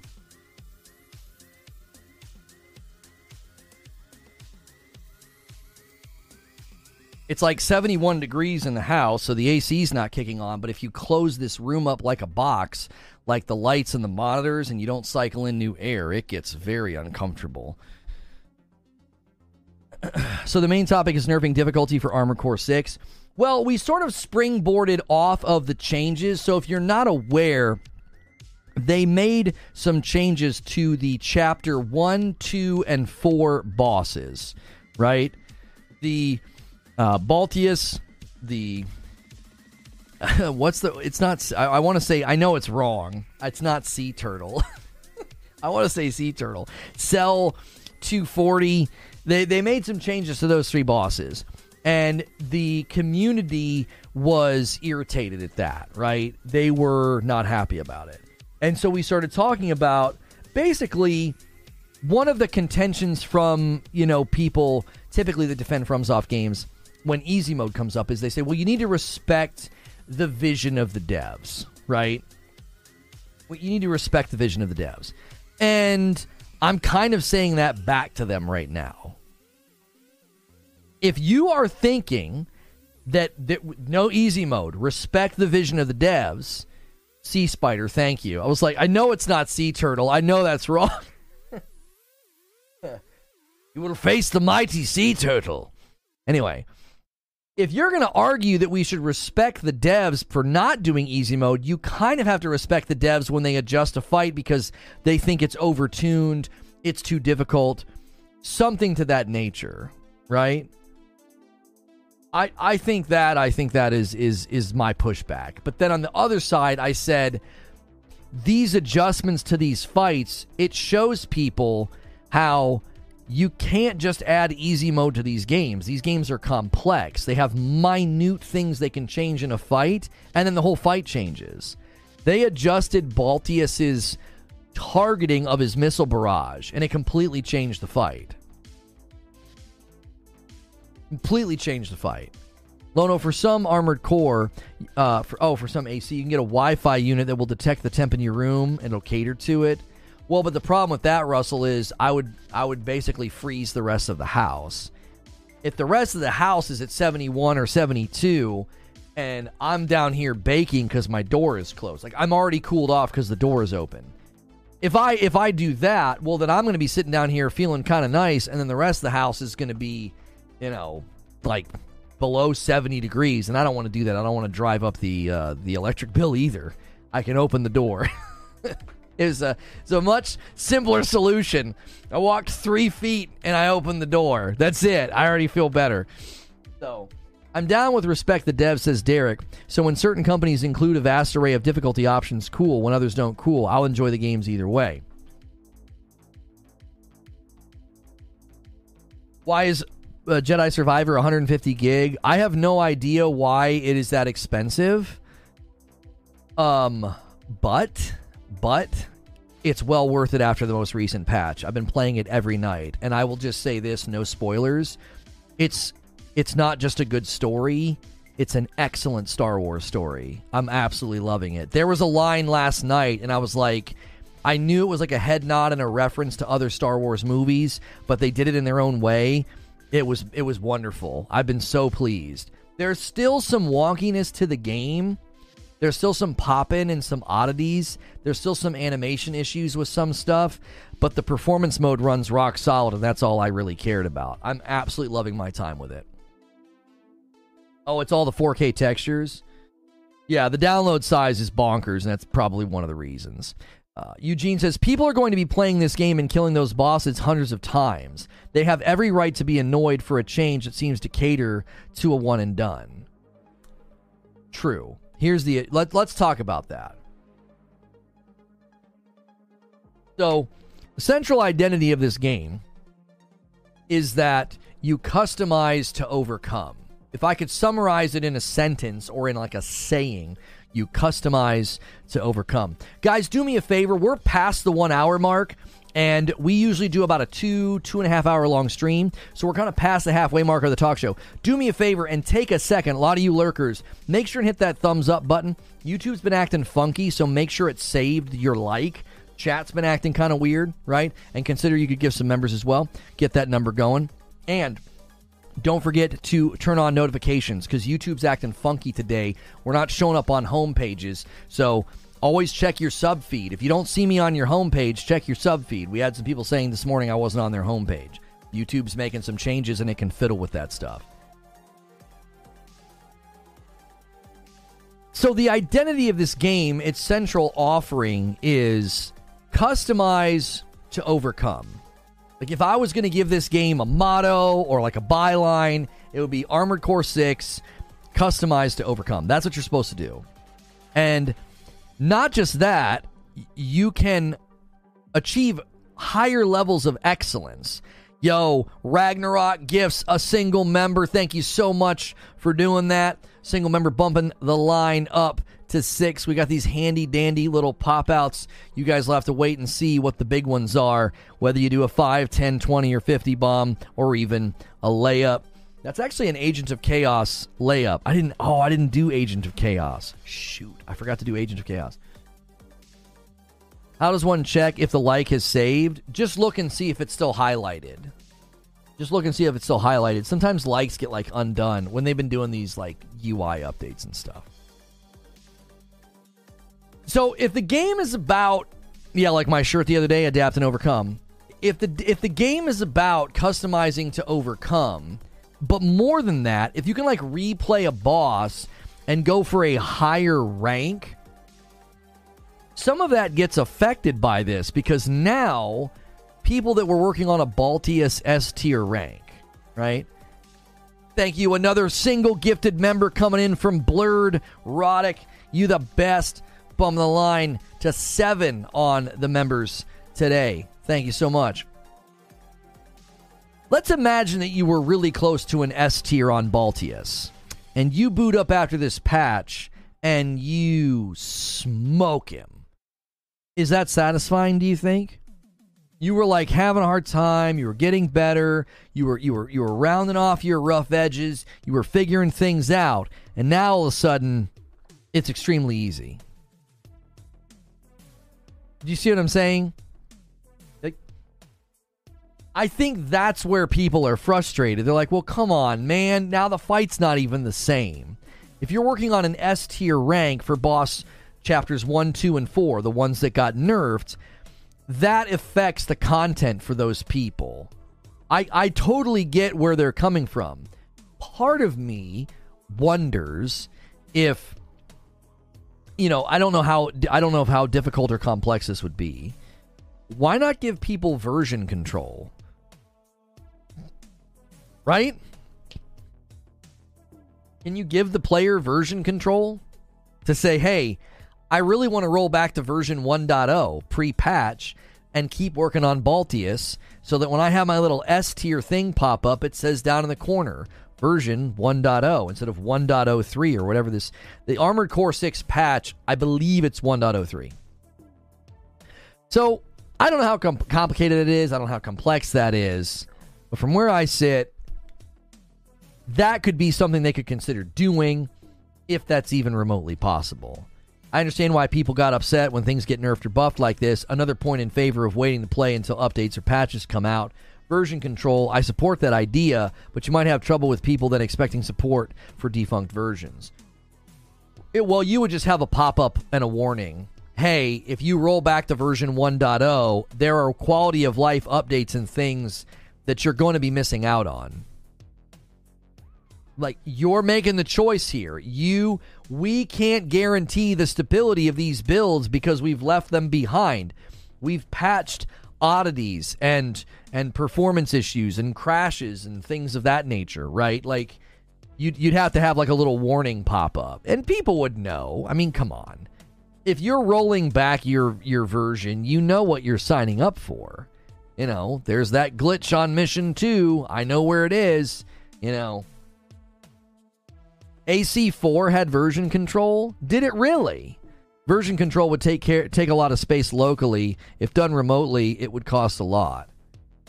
Well, AOZ would it need to be taking up space locally? Couldn't they just go into Steam and do it? And obviously, it would have to like roll back the patch. But yeah, I guess the way I described it would be a nightmare because it'd have to be like internally internally saved. You'd have to do it on your install so it doesn't take up a bunch of space my archivist inclinations do make me wonder about expired versions. If you wanted to play the original version of No Man's Sky today, I don't think you can. I don't think you can play it. I don't even think if you have the disc you can play it. They, they did a physical they did a physical version of No Man's Sky, did they not? If you had a physical version, you might be able to. PC version gets con- version control already. Consoles is the harder one, says Eugene. My 10 year old got his butt kicked for four hours in Armored Core 6. He adapted and got good. And we got grown crybabies complaining about difficulty. I mean, casual grinder. I mean, what do you want me to say? We've always this. I don't think this. I think this is a never-ending debate. There's literally games that are more or less gone from existence. Yeah, yeah, Vanilla No Man's Sky. It'd be pretty cool if they released it and just called it that. You know, hey, if you really want to see how far No Man's Sky has come, we, we're releasing, you know, No Man's Sky 1.0. You can download it, it's a separate install just to compare. I mean, that would be that'd be pretty awesome actually. Nintendo just announced their direct, I guess. I thought I saw a tweet about it Wheezy was going back and forth with people in the Discord about accessibility. I didn't feel like having that debate again today, but I believe he was making good points. September the 14th at 7 a.m. Pacific, so at 10 o'clock, 40 minutes information on Nintendo Switch games releasing this winter. Oh, well, that's going to be about like probably Mario RPG and Super Mario Wonder. Nothing, nothing earth shattering. I'm, I'm assuming. I have Vanilla No Man's Sky. It's got it's called disc version, so I guess another point towards physical. Can you install that and play it without downloading anything? Is that even possible? I like watching 1.0 No Man's Sky content and then coming back to the current stuff. Are there people that can are there people doing that like cranking out No Man's Sky 1.0 content? That's awesome if so.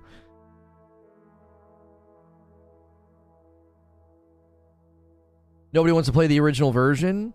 For curiosity's sake, I think people would. I don't think people would be clamoring to play it because they're like, "Oh, it's so good." I think they'd be like, "I want to go see what it was like."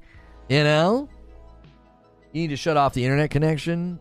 Yeah, but it still might say we need a we need a we need a we need to download an update or something. I don't know. I don't remember. I don't remember No Man's Sky vanilla if it if it did that. If there was like a day one thing. You played on console not connected. Game Informer gave of P a 9.5. Wait, a review's kicking out for Lies of P already? That's a that's a high score from Game Informer. It depends if there's a day one patch. Right. Is it going to immediately ask that question of you? Like, hey, you got to plug into the internet. You know, we need an update. And you're going to be like, oh, I guess I can't play this. Right. Um, a five spot from Rabbit. Keep up the great work, Lono. Also, looks like we're getting Spider Man 2 Impressions Friday. Yes. Yes, yes, yes. Um, uh, I'll take the commit. Pick that gift before I said promise. Uh oh, okay. oh my gosh. The boys are planning a trip to come to the city. Mm, it won't. Oh, so Dave, you do it. You play Vanilla No Man's Sky. Cool, cool, cool. I, I guess you can do it then. There you go.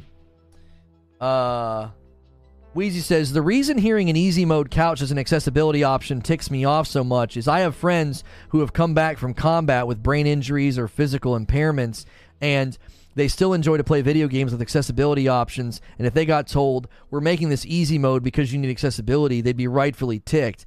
Well, right. Oh wow. I, I want to respond to what Wheezy's saying in a moment. Lies of P reviews are coming in the lowest scores I'm seeing are from Tech Raptor at a seven, Noisy Pixel at a seven and a half. I feel like Noisy Pixel consistently gives pretty low scores. I don't know about Tech Raptor. Now, if I look at Push Square, Hey Poor Player, both eights, and then But Why Though 8.5, and then the six axis checkpoint gaming xbox era game informer god is geek 9 9 9.5 9.5 10 so that's a wide gamut. I don't know if I'm going to the bank with that just yet. That's a wide gamut of scores there. The Game Informer 9.5 is encouraging. I don't feel like Game Informer hands out high scores willy nilly. I don't think they do. I don't remember what they gave Starfield. Um, mm, I don't remember. Those are pretty good scores, though. They called it. They said they said it had overwhelming scope. They gave they gave uh, Starfield an eight and a half. That's actually a strong score uh, for Starfield, really, if you consider the, lo- the the global score of Starfield. So maybe Game Informer does lean a little a little high on reviews. It has an 85 on Open Critic. Lies of P does. Okay, okay. For their first outing for a brand new IP, I would say that's pretty good. I would say that's pretty good. If they land in the 80s, good for them. Good for them. Once you fall out of the 80s, I think more and more people are going to say, eh. you know, once you land in the 70s, I think people will be more skeptical of your game. and rightfully so. The, the, this year is full. This year is absolutely full of, of really, really, really high quality games. So you got to be uh, you got to be careful. You got to be careful. You know, can't be launching can't be launching a mid game tough year for that.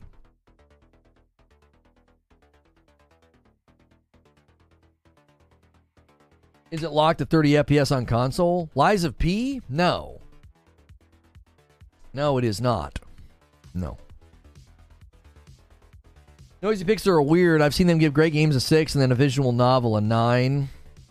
I think every review is worth checking out. I think every review is worth checking out. I think you can you can learn something even if somebody is giving an inflated score right? I still think you can learn something from the review. If you go to, you know, soulsgamesorlife.com and they give Lies of P a nine and a half and they give Armored Core a 10, okay, that's not, I don't even know if that's a site. I'm just, I made that up. Their bias is probably pretty apparent in the name of their website and likely, you know, going to be leaning pretty heavily on the score. Thank you, Ala Park. So to go back to what Wheezy was saying about accessibility is not about adding easy mode. I am not somebody that is in need of accessibility features. I'm not colorblind. I don't have any motor impairment. I don't have any visual or uh, mental impairments. Okay. I don't have any of those issues to live with.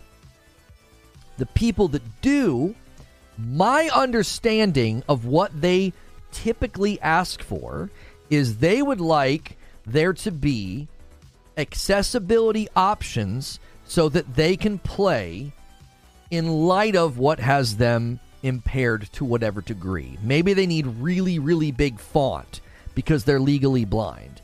Maybe they need colorblind mode. Maybe they need controller binding options because they're going to play with one hand or they're like, you know, what's Johnny a Rocky no hands. You know, maybe they're like Rocky and they got to play with their mouth, okay? I always love showing clips of Rocky to my kiddos when he's not, you know, talking smack cuz, you know, he can get a little crass, but I like to show them clips of him because I'm like, check out this guy. He's paralyzed and he can still play video games, right? It's my understanding that they're never asking for an easy mode. They're not saying, hey, could you make Elden Ring easier for us? Because, you know, of our impairment. It's, can you add accessibility options so we can play the same game that everybody else is playing? There's a giant difference between saying, I would like accessibility options so I can play this racing game that my friend is playing. That's not the same as saying, I would like you to make the racing game really easy for me because I only have one hand. Those are completely different statements. And I don't think I've ever seen any gaming accessibility advocates pushing for easy mode. I don't think I've ever seen that. What I think I typically see is people who want easy mode trying to like hitch on to the wagon of accessibility and say, oh, oh, but accessibility though. I think what you're doing is kind of scummy because I think you're misrepresenting what accessibility advocates are pushing for because you want a game to be easier. You're not pushing for accessibility, you're pushing for something that is different. It's called approachability. Making a game more approachable by making it easier is not the same as accessibility. These are different categories, these are different terms. The intentions of these things are completely different. Making a game easier is not at all. It has nothing to do with the intentions of saying, here is somebody missing fingers and they have to use a special controller. Let's add accessibility options for them. That's not the same as putting in easy mode. They're different. And I told you about a year ago that this was going to happen. I said people are going to start smuggling in easy mode requests and they're going to put on the sheep's clothing of accessibility. And if you look at accessibility advocates, that's not what they're asking for. I've seen your chat claim that your critics are all probably disabled uh, because they're free in the daytime. Lots of people are glad to blame disabled people for everything. I don't necessarily think that's what was stated. I thought somebody made the observation that a lot of the people that are terminally online and are toxic may in fact be on disability, which would potentially add to the fact that they're miserable and unhappy and they're taking out their frustrations on the world. I don't think somebody said the people attacking you are disabled, Lono. I don't think anybody's actually said that. I think you're misrepresenting. Somebody made a pretty, I think, fair observation that if you're living terminally online and being incredibly toxic, it wouldn't surprise me if you did a sociological study of that type of behavior and you did find a, a, large number of people in that hemisphere of being either on disability or unemployed. That wouldn't shock me at all. Would that shock you? that someone is either on disability or unemployed and they're on the internet all day being toxic, right? I'm not saying people that do that are toxic. I'm saying of the people that are toxic, you might find that a common theme. They're really angry and frustrated at their current situation, and their current situation allows them to be on the internet all time all day. Do you see? Like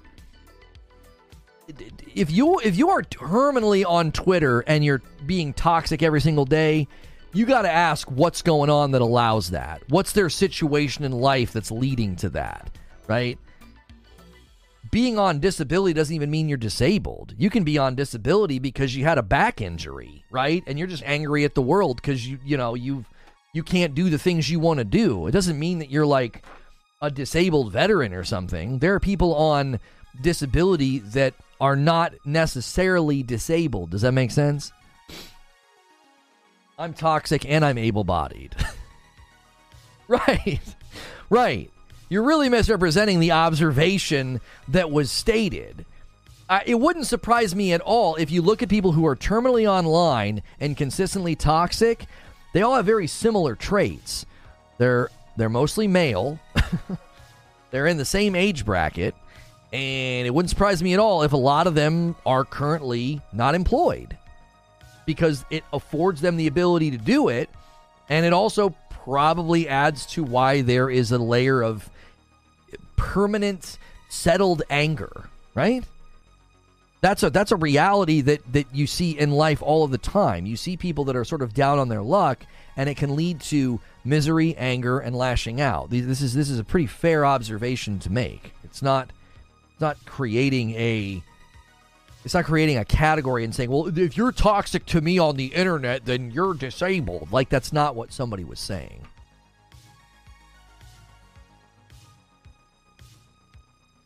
I think injury counts as disabled. You have limited ability. But sometimes somebody is on disability temporarily. Don't we typically use the word disabled to refer to people who it's more of a chronic or ongoing thing or like a permanent thing? I mean, I guess there's probably a spectrum. A dude that lost his arm overseas in war isn't the same as a guy who has a back injury that can go through physical therapy and be back to normal in six months. They might both be on disability, but one is, I think, disabled, and one would be like, well, this is a temporary disability, right? Like, so this is why words are important, I think.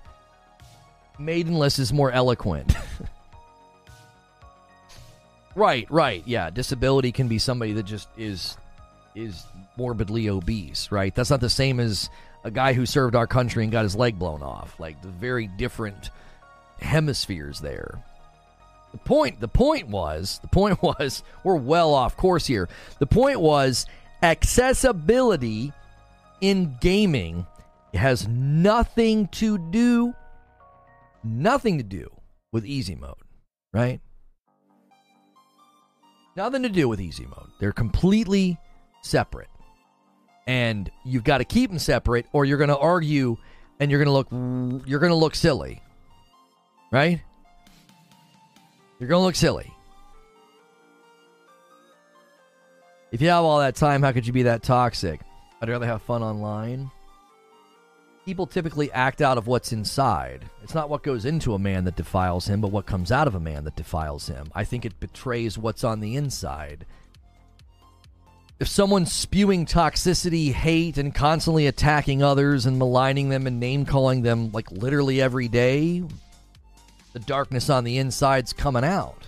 That's what you're seeing. That's what you're seeing. And I think that's a fair observation to make that like what you're putting out into the world is likely the reality that you feel on the inside.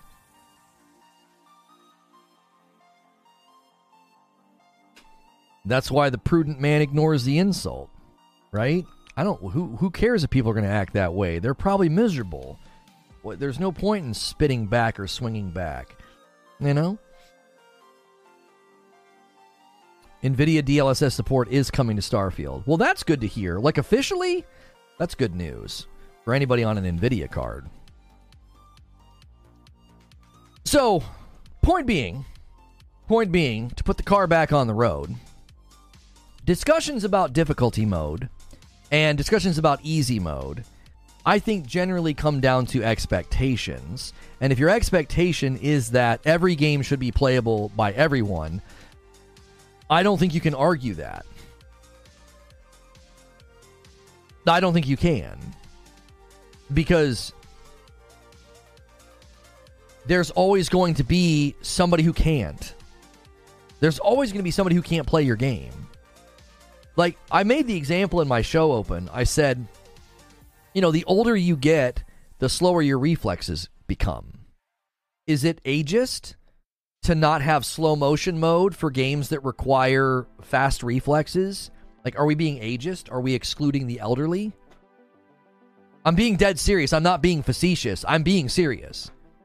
Jay Wright with a single gifted member. There it is. You guys have yet to test out the new the new pop outs for the bigger the bigger member gifts. The singles have been hitting all day today. Eight members on the day. Thank you, Jay Wright.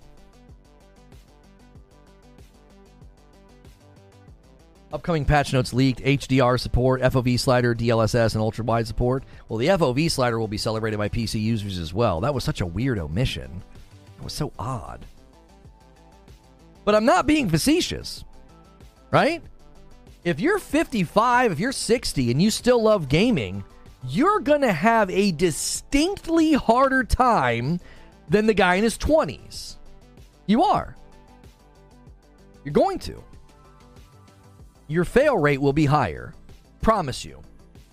Promise you.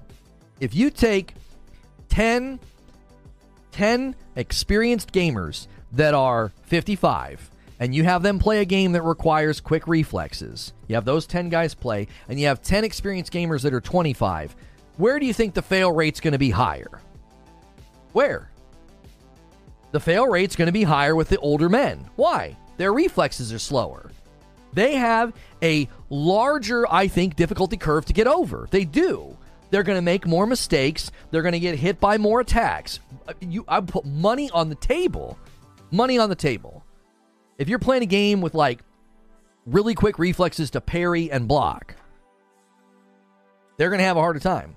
You want to know how I know this? I'm 42 and I'm not as fast as I used to be. I'm not. I'm not. I never was particularly great at fast games, but I got news for you. When I was at my in like in my prime in Quake 3 Rocket Arena, if I could go back in time right now and play against myself, I would lose every time to myself. As 42-year-old Lono against 22-year-old Lono, I would lose every time. I'm not as I'm not as fast. So th- should they put slow motion mode, easy mode, slow mo mode in for, for the elderly. I'm, again, not being facetious. I'm being serious here. There's always going to be a group of people that can't keep up, that get bucked off the horse and are like, I just can't keep up with this game. I'm not good enough. I'm not fast enough. I'm not smart enough. I don't have the skill set, right? Ika Gang comes in and renews their membership. Thank you so much. I'm a man. I'm 40. You young people don't seem to understand what slow reflexes feel like. You don't feel slow, everyone else feels really fast. Right. Right. You might have better game sense and positioning. It's po- it's possible. It's possible. But again, but again, the point stands. Think about going in the other direction. At what age do you say the game should be accessible? What age? Four years old? Five years old? Right? Should should a game have an easy mode that is so insanely easy I can put the controller in the hands of an infant and they're just like and they're like spitting all over the place and slapping the controller and they're beating the game? What what what age do you what age do you say it's okay if this game is is not approachable or beatable by this sector of the gaming world. What age? Don't you see? The premise that every game should be approachable, people use the word accessible and they shouldn't, but they'll say every game should be accessible to everybody. What the frick? How do you do that? That's not even that's not even feasible. It's not possible.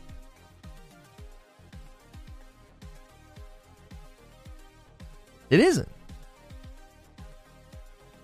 poor elderly people trying to play Souls like Lono's telling them they're too old. I'm not telling them they're too old.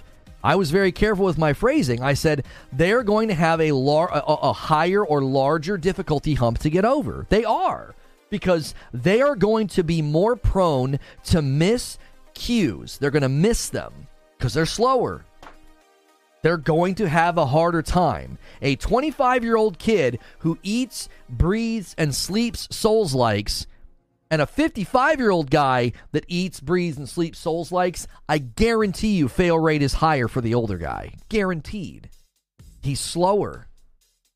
His brain is literally, measurably slower. It just is. Everything's slower. It, even his muscles, even the, even his ability to do things quickly with his hands, it's all slower. He's gonna make he's gonna make more mistakes.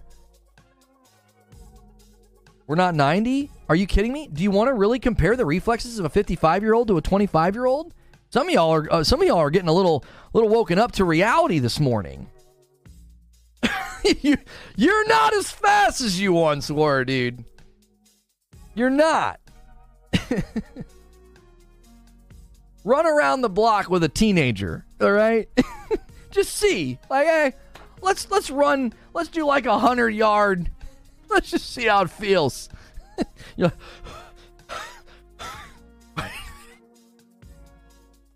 they're like, come on, old man. I'm going to do two more laps. What about Jason Momoa, Hilly? Jason Momoa is trying to distract me with, with, with J- Hilly trying to distract me with Jason Momoa. I have some good news for you, Lono. Jason Momoa was at a racetrack in the UK, Goodwood 2023 Revival. He was riding a very cool motorbike made in 1930. Literally, the sexy oozes out of this dude. I agree. Some of y'all don't realize how much worse you are than a 17 year old. That's what I'm saying, dude.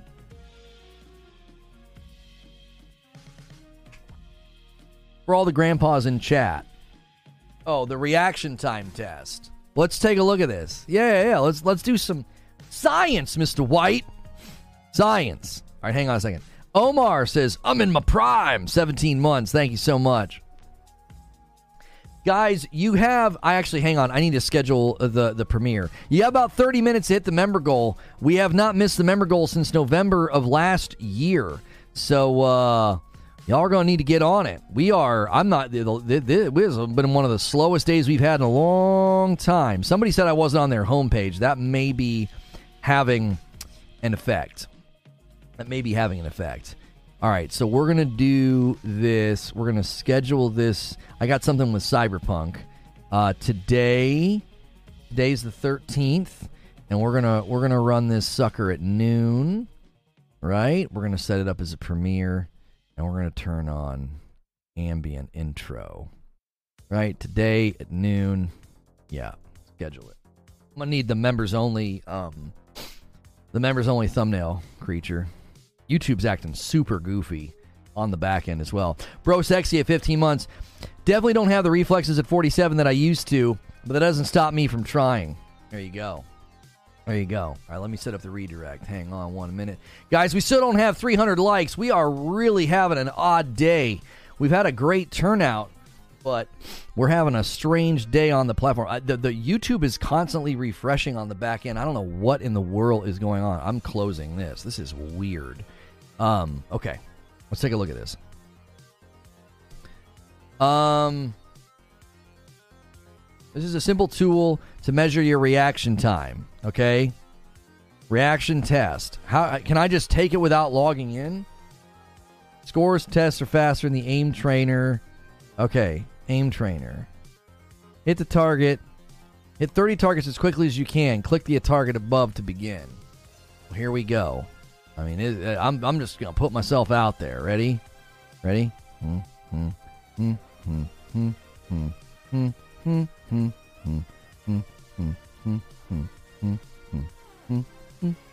I have to make that sound every single time or I'll miss. See? Average time per target is 565 milliseconds. Save your score and see how you compare. All right. What's this mean? Is this is this do you want this number to be low or good? Do you want the percentile to be low or high? Thank you, Kale, for 15 months in a VIP. Luna's going to age shame the old folks. I admit to old age interfering with reflexes. Wheezy got a 182. You need to take it again. Did I sit there and wait too long?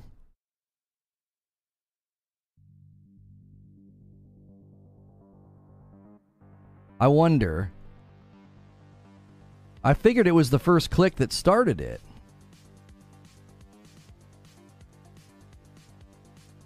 I only got down to 500. I don't have. I'm not fast. I'm missing a lot. I'm certainly missing a lot. That's part of the problem. I'm going too. I'm going too far, too fast. Maybe I need to turn the DPI down on the on the the mouse so that I don't do that. Now I'm like hesitant. Now I'm like getting there slow. Yeah. I told y'all. How old are you, Wheeze? How old are you, Butters? This is this is 42. I'm 42. To be fair, I don't play games like this either. I don't. Old man speeds. Look how many times I'm missing. Yeah, same.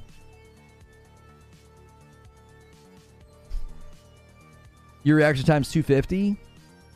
I don't play a lot of mouse games. I mean, I don't know. There's a straight up reaction time test also.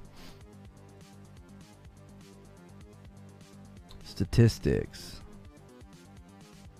Yeah, I'm on the back end of the of the curve. If you look here, right? I'm in here on the curve. You guys that are in the 100s, you're down here. I took the click when green test. Oh, you guys took a different test. How do I take a different test? Aim trainer. Here, reaction time. When the red box turns greens, click as quickly as you can. Okay. I was going to say, I was like, you guys literally got into the 100s on the aim trainer? Like, goodness gracious. All right, here we go. Here we go.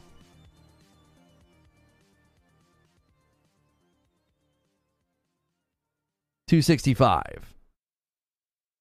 Click to keep going. 271.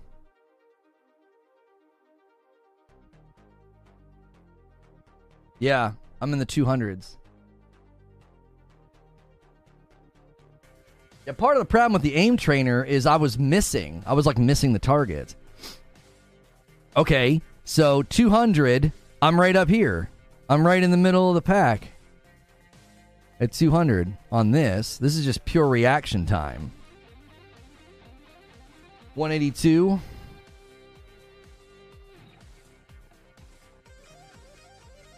211. I think that's probably the best I've gotten.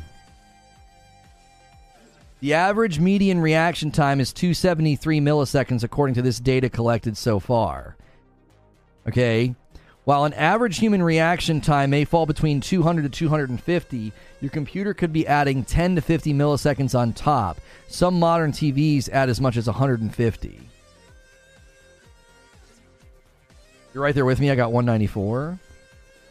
Do we have any young people in the room that are scoring a lot lower than this?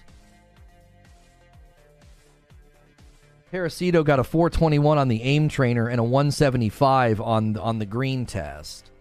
Yeah, so my What was I getting on the aim test? I forget. What was I getting on this?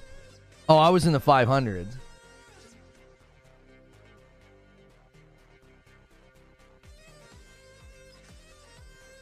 It's not putting reaction time here. You probably have to make an account if you wanted to like save. Yeah, it's not.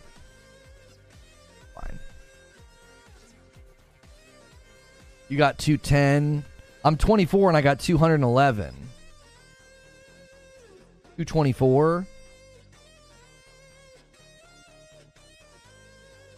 Yeah, I mean even a, even a young person in the room got the same score as I did on the reaction test, 211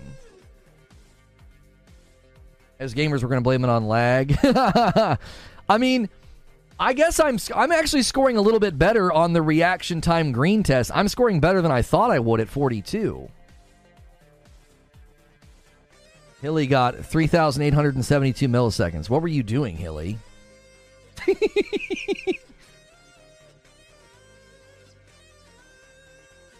I've had a couple beers. a couple? You got 184, 205, and 211. Okay. As a gamer, you will be above average for your age. 40 years and I got a 193. That's pretty good. 203 at 37. Okay. Yeah. Well, I mean, you guys understand what I'm saying, right? Like, I. You'd, again, you'd have to run a more scientific test in a video game. Have experienced gamers in their 50s and then have experienced gamers in their 25s play against an enemy in like Sekiro, where you got to parry, block, and dodge. And I do. I genuinely feel like your fail rates would be higher with the older guys. I do. Hilly, Hilly, Hilly literally exploded when it turned green. There you go. Okay. All right. Let me get the the. We are going to do a member stream after the premiere today. Uh, we are at eight out of twenty-five on the goal. You guys are going to have to really dig deep in the next twenty-six minutes.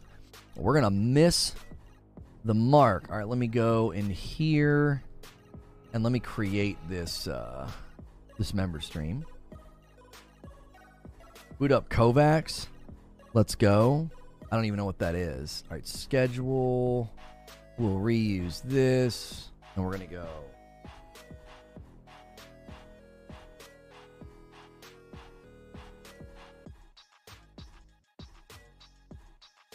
Thirty-one. I got this score. Three twenty-eight on reaction. I wonder though if some of that is uh, if some of that's monitor dependent, right? It, I wonder if it depends on like the refresh time of your monitor. Like, I wonder if you're really going to see that kind of a chasm of difference between people. You know? Again, I mean, everybody's different. Your brain and reaction time and reflexes could be slower. Okay. Set this for 1215. Done. Lone Wolf's 25 and got 181 on the reaction time. That's pretty good. I think that's one of the lowest we've seen. That's one of the lowest we've seen.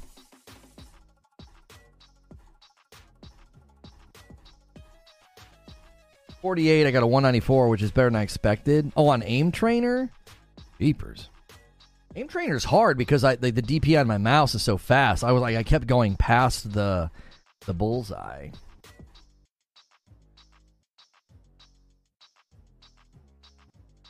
That's a huge difference. I think 50 to 100 seems a reasonable gap. That's a few frames. I'm 52 and I got 211 and 220. Well, not bad. Save that.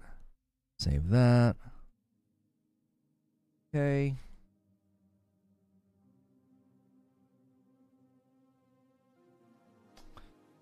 Uh, okay. I'm just getting this set up and ready to go. We got about 24 minutes till we're going. We'll loop that one back on itself. Average median reaction times 273. Yo, good morning, Big Lido. Trying to pop my ankle. Ah, there it is.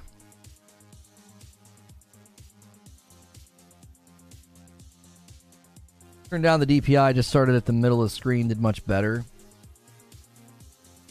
So basically, you don't want to be old, have an old TV, or have a bad connection. Pretty much, yes. That's it.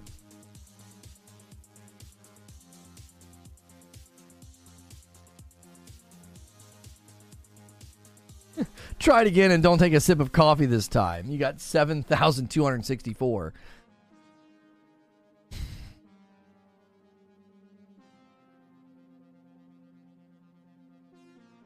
Wonder what everyone. DK Bager with a single gifted member. He says, "Come on, boys, we got to get this thing. We are, we are, we are way down today. We can't even get 300 likes today. I don't know what's going on.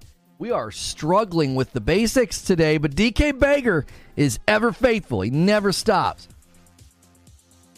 Yeah, get younger, noob. Do you plan on streaming the Cyberpunk stream tomorrow? It starts at 11 a.m. Eastern. I don't know. I, I, I don't really see the point. It's we're like, I like to co-stream live events.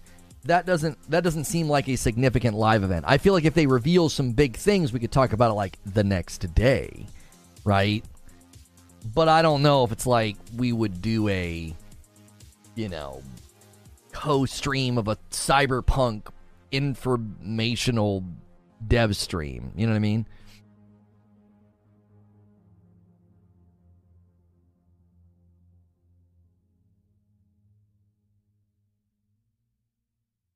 We found out is 90% of Call of Duty players are old with old TVs and bad internet. There you go. Smiley coming back in with 20 months and it's a VIP.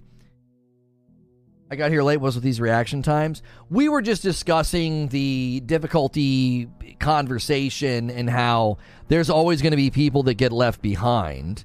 And I was talking about how reaction time slows the older you get. So even games like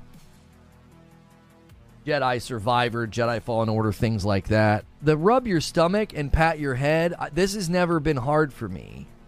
I don't I don't hang on. I always have to get started. I don't get why this if I switch hands it's a little bit harder, right? Cuz I just got it working with the other set and then when I switch hands it's a little bit harder, but like that's I never I've that for whatever reason that one's never been a difficult one.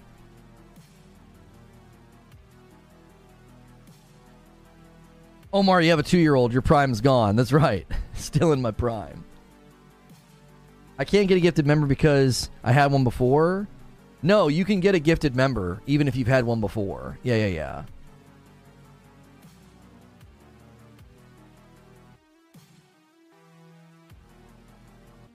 Motor co- motor co- coordination isn't correlation of speed. It won't let me. What do you mean it won't let you? You just toggle it on and wait to get one. If you're a drummer, it should be no problem. Yeah, that might be why. As a drummer, it's not hard to separate, you know, different hands doing different things, especially if you practice like polyrhythmic stuff. I never really did that, but.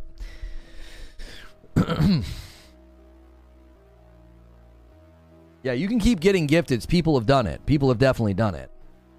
And in 20 minutes, we're going to go to a video. Somebody brought up the Cyberpunk CPU coolant thing. I'm I'm talking about that in this video. I have it's more than that. That's one aspect of the video. It's just telling me to buy the membership. Well, I mean, you can either buy the membership or wait. Anytime anybody gifts a member, if you have it toggled on, you have a chance of getting one. We just We've had a big slowdown this week in gifted members. We had a big, huge month last month. That always happens, right? We kind of go nuts. We got really close, to like five thousand members, and then it it all it always comes crashing back down because people need to pick up their own memberships, man. you know what I'm saying? If you can't, if you cannot afford a membership, that's totally fine. But some of y'all, some of y'all be coasting. You gotta you gotta pick up that membership, make room for others. We have really, really generous people here. Like I gift members every 25. So if that's happening, there's always a steady flow. Thank you, Zubair, single gifted member coming in. There's that's always going to be the case, right? You're always going to kind of have this this steady flow of members coming in. Even even from me, I'm doing I'm doing big big member giftings every day as a response to the goals that we set. There's a lot of people that need to consider rolling over and picking up their own to make room. Lone Wolf with a single gifted member. Thank you so much, sir. That one goes to the three year old gamer. Impressive. Impressive that we have the three year old gamer here. Am I interested in the Nintendo Direct tomorrow? No. I don't cover Nintendo events. They get kind of funky. They get kind of weird with their live events. It's likely going to be about Mario RPG and Super Mario Wonder. That's likely where it's going to land. It's about like games coming out this year. Shooter Forever with a month. FromSoft games being easy is like Bethesda not doing RPGs. How was Fallout 76 again? Can't get into a game, find another. What's that have to do with Fallout 76? I'm not sure what you're trying to say.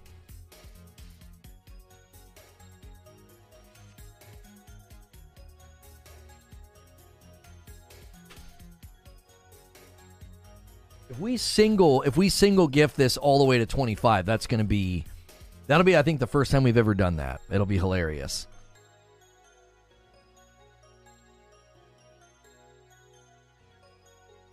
Hmm. J Dog says, with as much respect as I can muster, spending every day here and not picking up your membership's disrespectful. For six bucks a month, uh, how much do you pay for Netflix a month and you never even use it?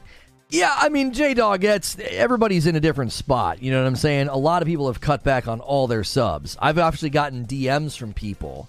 I've gotten some DMs from people that are like, bro, I've had to cut back on all of my subs because, you know, people are just hitting those it's that time of year where like some people are jumping back into school, some people are having issues with, you know, their jobs. So, you got to be careful. Like I do think there are people that could, but they don't have to because there's a lot of generous folks here. Parasito and Whiskey Neat both doing single gifteds coming in. Thank you so much for doing that. And it goes to Shannon Lee and Lawrence Wolf, and that bumps it up to 13.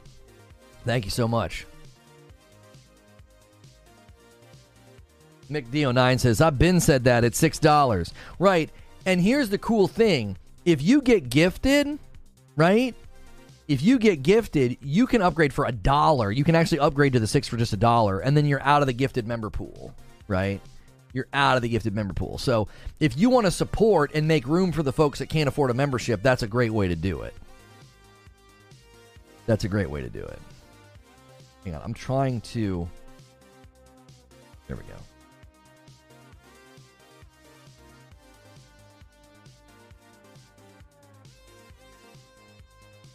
What device do they watch us on? They can afford that.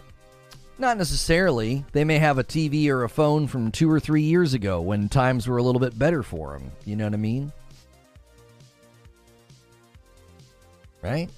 They may have a TV or a phone that they bought two years ago when times were a little bit better, and now they're like, I've got to tighten up the belt, dude. You know?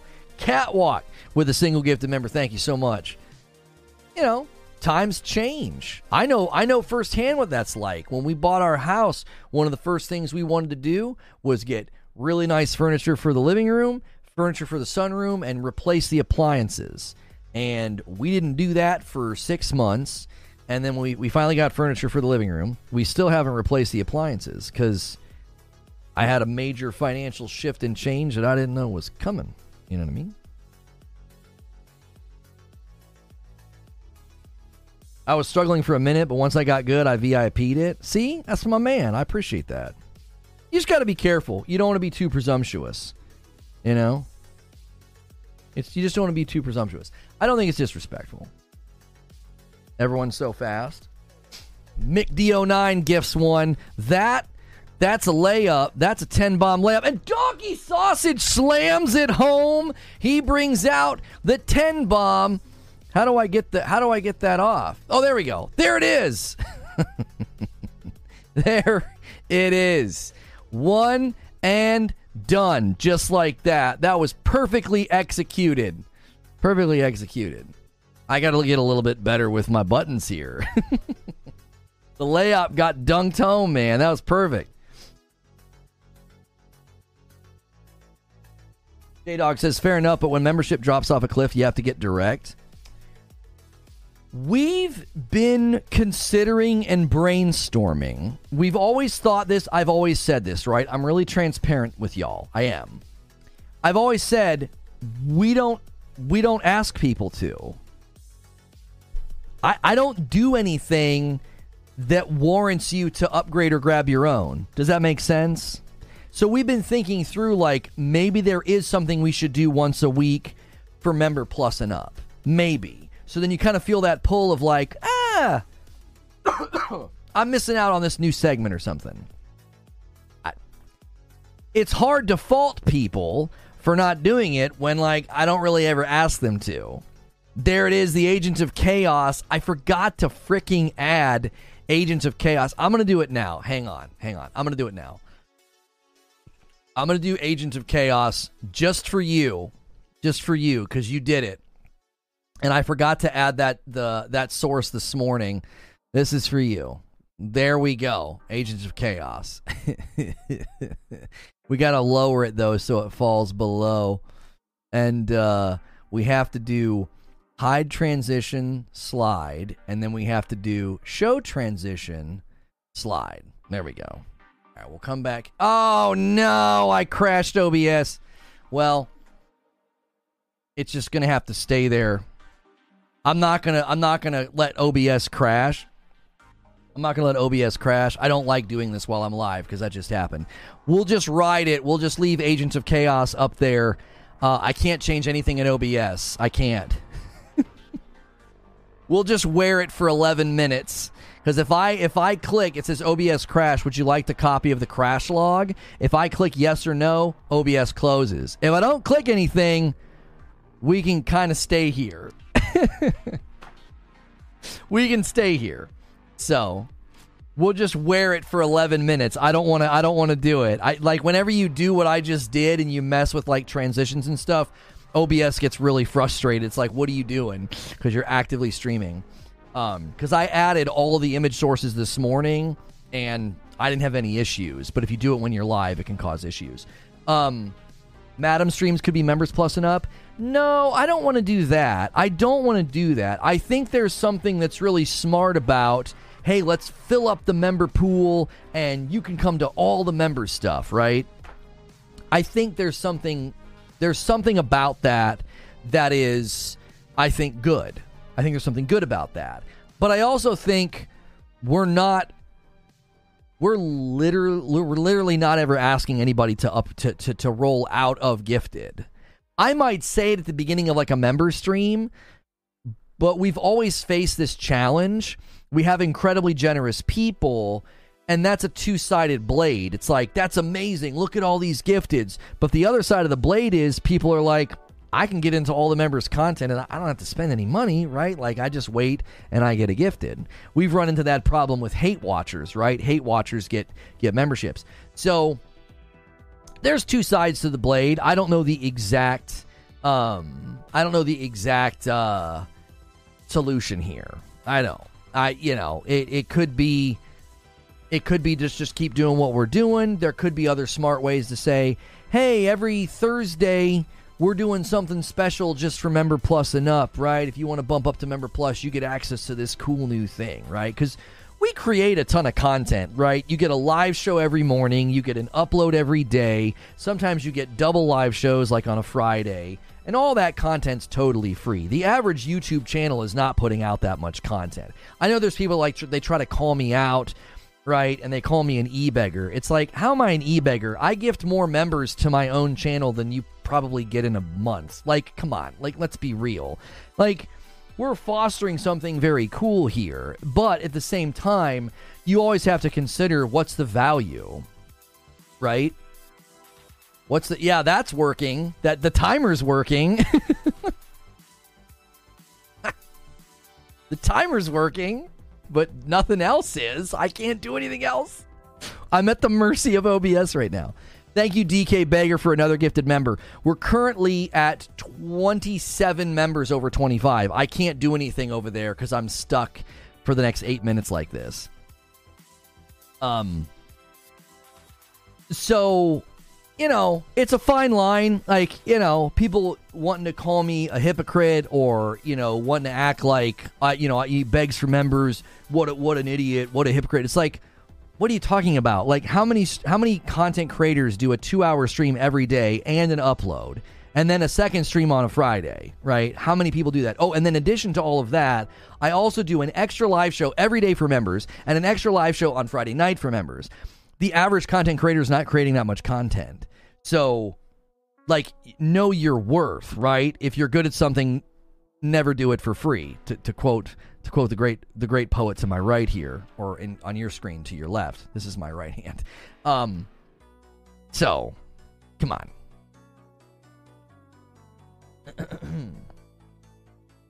and the research and the monologues, right? Right. Like it, you know. And I and I think that the people that gift and the people that support, they've caught the vision. They get it. They get what we're doing. They understand, you know.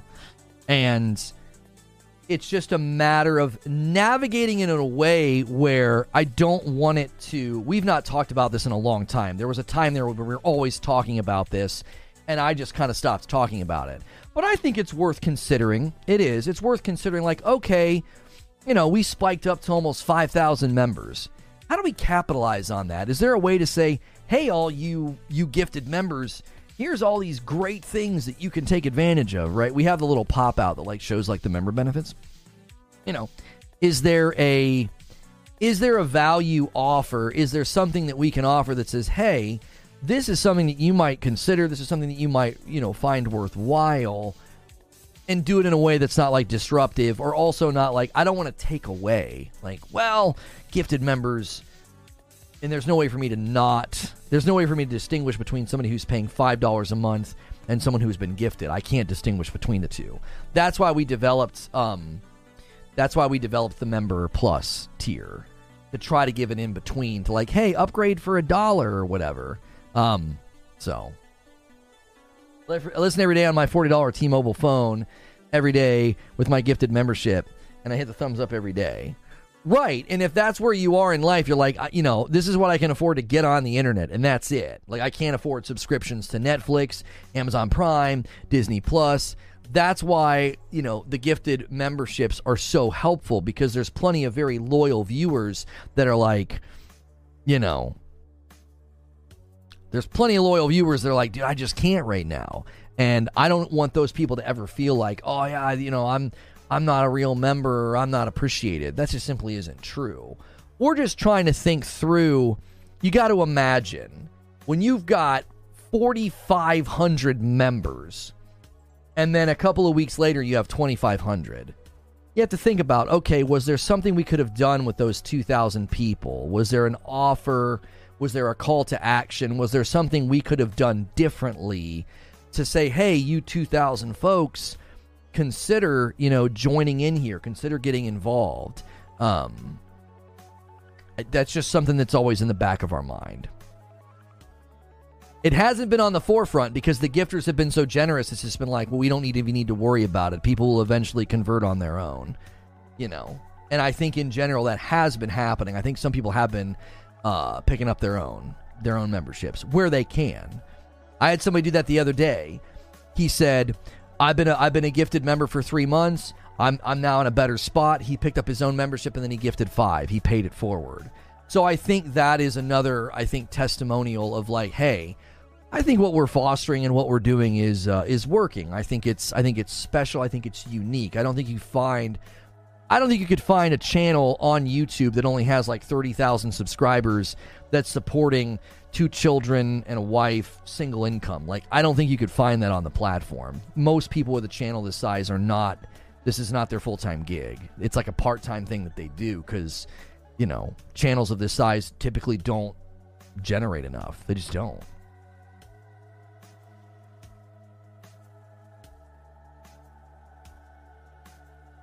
Yeah, time's also a factor, like G2 the Universe is saying we do the members only stream at the end of the day. Well, by that time, you might be you might have moved on, and you're like, I, I don't need that. Friday night with Madam, well, I'm not able to watch on Friday night. You're, you know, that's not landing on you. You're like, eh, I don't need that. And I think that that's totally fair. I think that's that's a totally fair conclusion to come to. If you're not going to get any value from it, then don't spend your money on it. I don't want I don't want people to like support out of pity. I've always wanted people to support because they feel they get value from what I'm offering, right? Valiant says if you offer value to members or VIPs and there are cool people in chat, that also adds value to the gifters because they know it's more than just a badge. Yeah. Do people on Member Plus get anything extra? Right now, people on Member Plus, they get to come to one VIP stream a month to sample it, basically. So once a month on a Friday, you get to come to a VIP stream on a Friday and you get to sample it. That's kind of how we that's how we've been doing it. Thank you Apex for upgrading to VIP plus. I would love to see like half of the membership do that. Like that would be such a good good place to be because we would just know there's just this solid this solid immovable ground of folks that are just at that tier if that makes sense. I'm getting the um, I'm getting the premiere ready right now. We're gonna go to the premiere in exactly like one minute, and then I'm gonna let I'll actually finally let OBS crash. Poor poor OBS. uh, Liberty. Go ahead and post that now. I will spam a link in chat, and this video will also be featured on the YouTube channel. There is some information coming about coming out about Cyberpunk Phantom Liberty that has me a little concerned. Has me has me a little concerned that we're we're headed towards, you know, repeating history. And I'll make my case in the upload that we're getting ready to uh to go to. Um here we again. All right. I'm going to spam a link in chat. You guys make sure and hit the like button before we leave this stream and then hit the like button where we're going. And I will see you over there. And I can't leave this scene. So I'm just going, well, maybe I can't. I don't think I can do anything. No, I can't click on anything. All right.